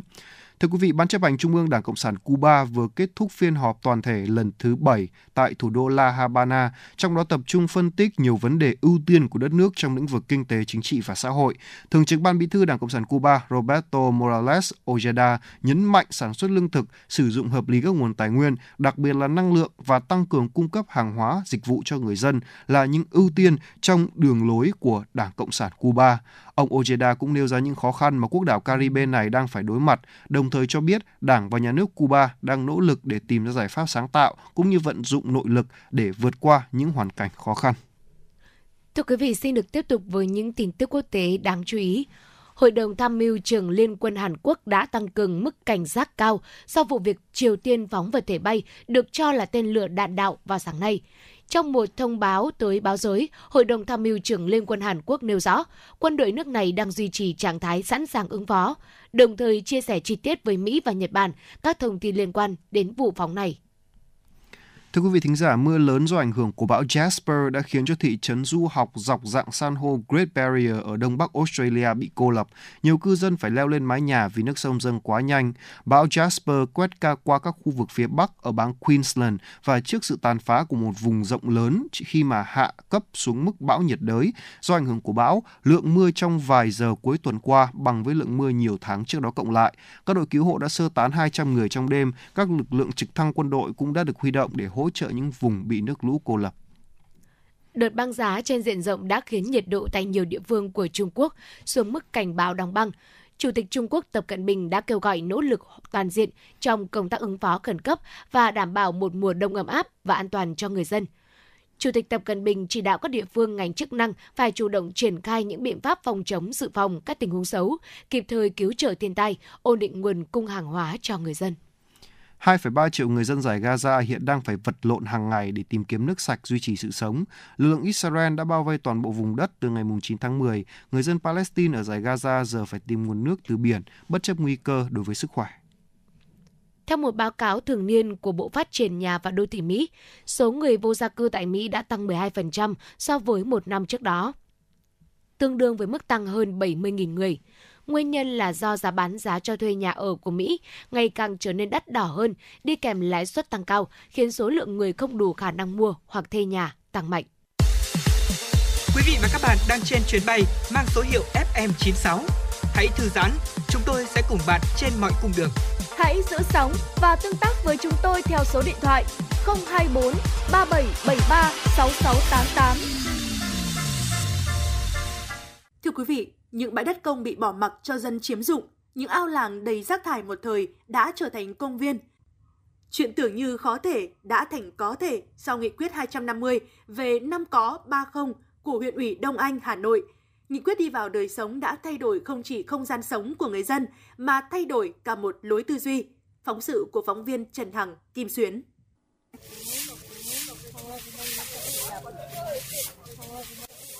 Năm 5 giờ chiều, bà cụ Quàng tóc bạc trắng mang chổi ra quét đoạn đường ven hồ ở thôn Hà Lỗ, xã Liên Hà. Làng mà có cái hồ đẹp như thế này thì mình cũng góp sức chứ. Hàng ngày quét, hàng ngày, sáng một lần, chiều một lần. Thế là cứ tự nguyện, tự giác thế.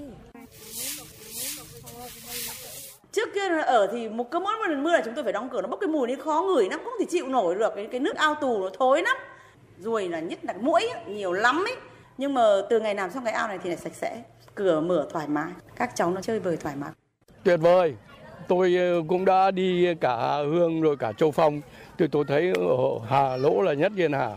Tôi ngày tôi 2 buổi, buổi sáng 4 rưỡi tôi đã đến đây tập.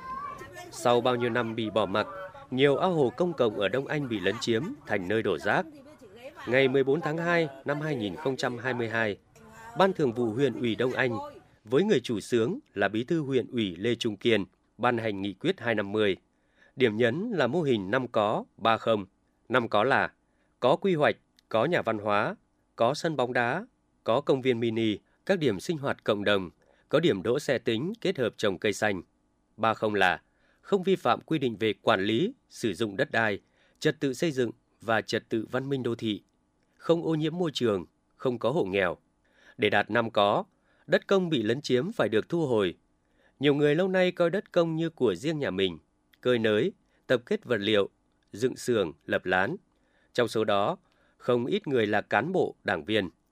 Cán bộ từ xã đến thôn bắt đầu quá trình vận động, thuyết phục, tổ chức họp dân.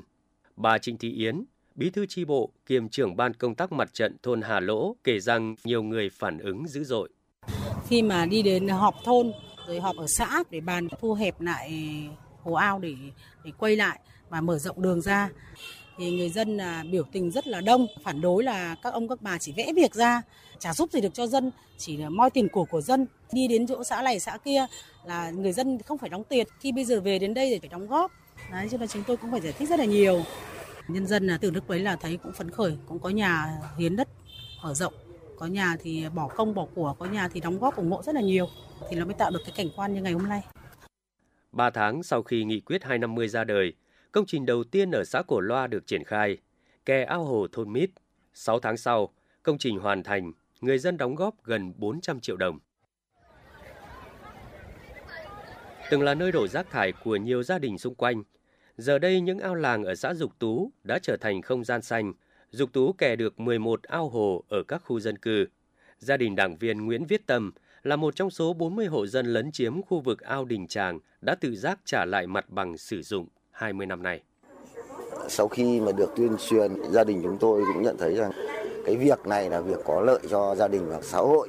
Chúng tôi cũng có một số cái phần xây dựng chưa đúng với lại quy định đã tự dỡ bỏ đi. Tại xã Tiên Dương, ông Trần Ngọc Linh, bí thư chi bộ thôn Lương Nỗ cho biết, nhiều người nhanh chóng trả lại đất công đã chiếm dụng hàng chục năm. Bà con nhân dân rất phấn khởi và trong quá trình tổ chức thực hiện các nội dung công việc thì chỉ là đồng tình ủng hộ. Có những hộ gia đình mà sử dụng đất của tập thể từ 5 năm, 10 năm trước khi mà nó vẫn còn hố hủng, hoang hóa thì tất cả rất nhiệt tình ủng hộ và trả lại cho tập thể. Ông Hoàng Xuân Hùng, Chủ tịch Ủy ban Nhân dân xã Tiên Dương cho biết, ngay sau khi nghị quyết số 250 NQHU được ban hành, Đảng ủy, Ủy ban Nhân dân xã đã ban hành chương trình kế hoạch triển khai. Tiên Dương chúng tôi đã xây dựng cải tạo 2 cái chuỗi ao hồ với tổng số đầu tư là khoảng hơn 70 tỷ đồng. Thì đến giờ thì đề án cũng đã xong và được nhân dân ghi nhận, hưởng ứng, đánh giá rất là cao. Những người dân ở xã Tiên Dương này đã coi việc giữ gìn không gian chung là trách nhiệm của mình, vì chính họ là người được thụ hưởng không gian sống đẹp đẽ, tốt lành đó.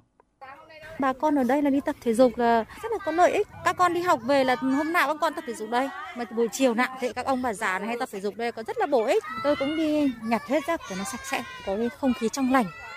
Lúc đầu khi mà tan học về đã căng thẳng, bọn em không có cái khu vui chơi này. Nhưng mà khi mà xây sân này, khi tan học về thì bọn em ra đây chơi rất là vui. Mình muốn giữ cái môi trường sạch sẽ thì thứ nhất nhà mình ở đây có cái rác, cái rửa thì mình hớt cho nó sạch sẽ. Thì nhà mình hưởng đầu tiên mới đến người khác. Mà không những mình, cả dãy này người ta cũng rất là có ý thức.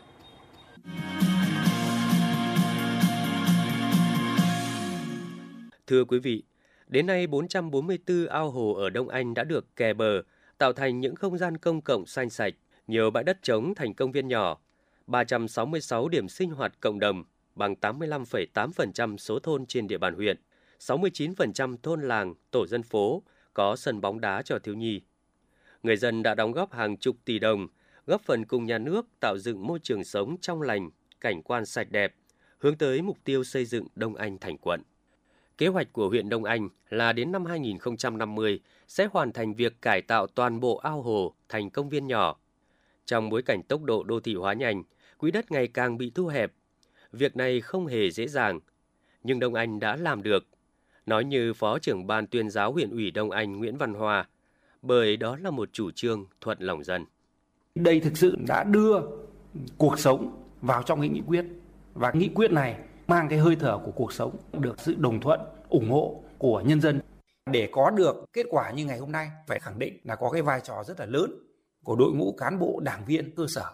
Đây là điều rất là tốt để người dân chính là người mà được thụ hưởng những các thành quả sau khi chúng thực hiện được cái dự án kè và quản lý ao hồ trên địa bàn. Sau khi Đông Anh thay đổi bộ mặt nông thôn mới bằng nghị quyết 250, các huyện Thanh Trì, Hoài Đức, Đan Phượng, Gia Lâm cũng ban hành nghị quyết chuyên đề về môi trường, trong đó tập trung cải tạo ao làng.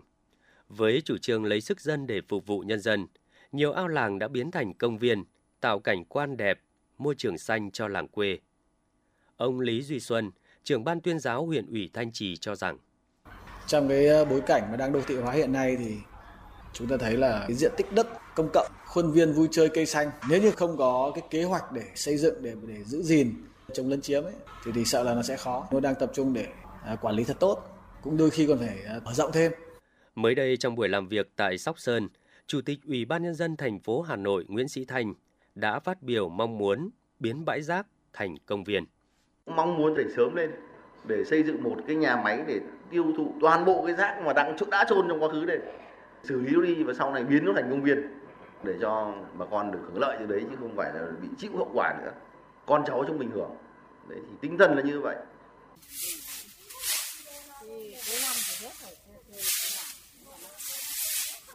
Bà cụ Hoàng Thị Quảng đã 90 tuổi. Người đảng viên 60 năm tuổi Đảng ấy đang quét dọn, trông coi nhà lưu niệm danh nhân Nguyễn Văn Cừ trong khuôn viên nhà văn hóa cạnh công viên thôn Hà Lỗ. Đảng viên đi trước, nàng nước đi sau. Một ngày mới bắt đầu, bà Nguyễn Thị Nho và nhiều người dân Liên Hà rủ nhau ra công viên. Vẫn là địa điểm cũ, nhưng diện mạo của mảnh đất và tinh thần của người đến đó đều đã khác.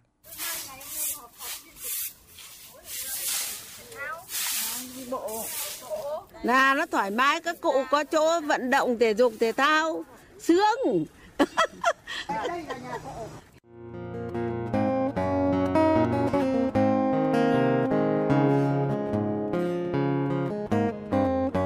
Podcast Đài Hà Nội hôm nay có gì hấp dẫn nào?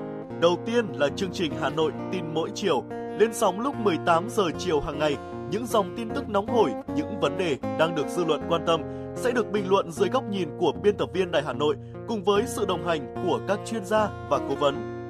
Chưa hết, podcast Đài Hà Nội hôm nay còn có một chương trình khá ấn tượng mang tính chất đời sống giải trí mang tên Lưu Hường Blog Chiều. Lên sóng lúc 18 giờ 15 phút hàng ngày, biên tập viên Lưu Hường sẽ chia sẻ cùng quý vị và các bạn những câu chuyện nhỏ nhưng mang đầy ý nghĩa từ đời sống, những dòng tự sự và đặc biệt có cả những ca khúc do chính biên tập viên Lưu Hường thể hiện cùng với guitar. Bên cạnh đó, còn có chương trình Đọc truyện đêm khuya.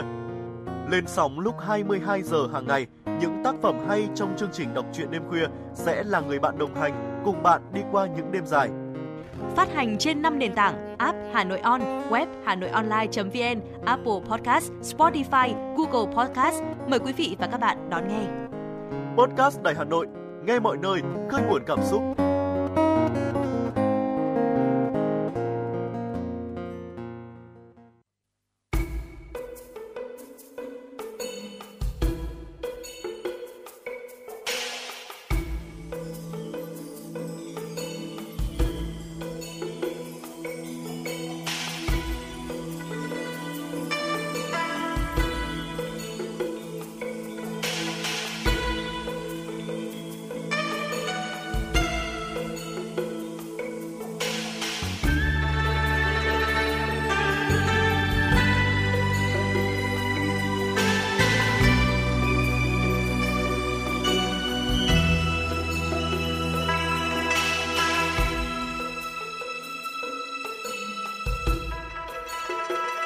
Trong liền về đây hội tụ, ngàn năm về đây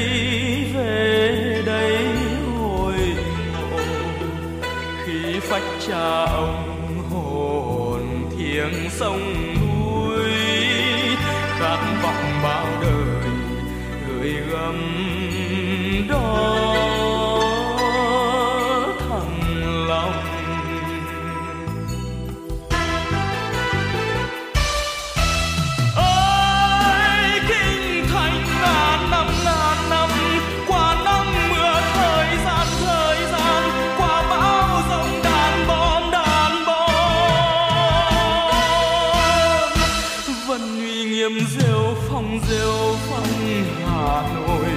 Vẫn thơm hương từng trang Hà Nội. Đêm ơi thăng long đông đô Hà Nội, tỏa sáng một thăng long đông đô Hà Nội. Linh thiêng hào hoa.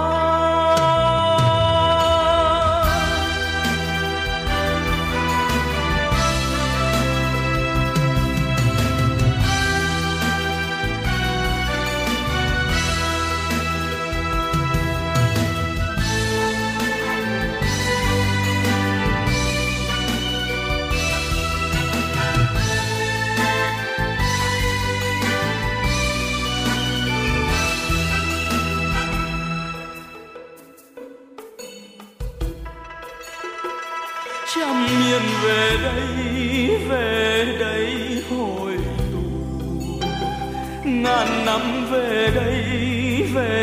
đây hồi ngộ, khi phách cha ông hồn thiêng sông núi, khát vọng bao đời gửi gắm đó.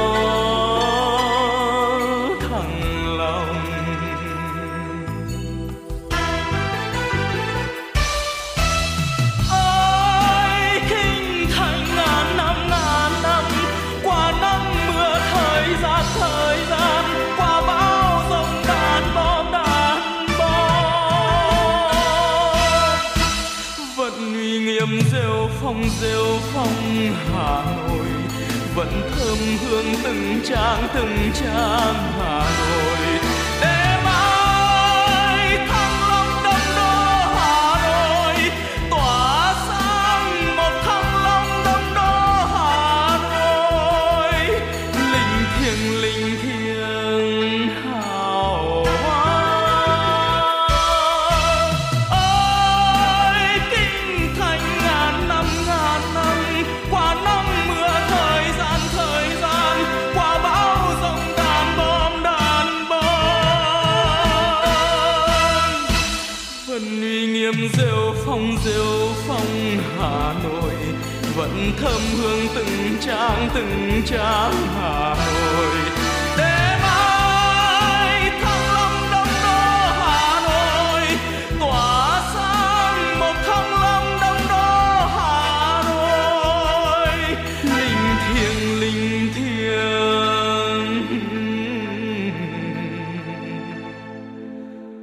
hào hoa.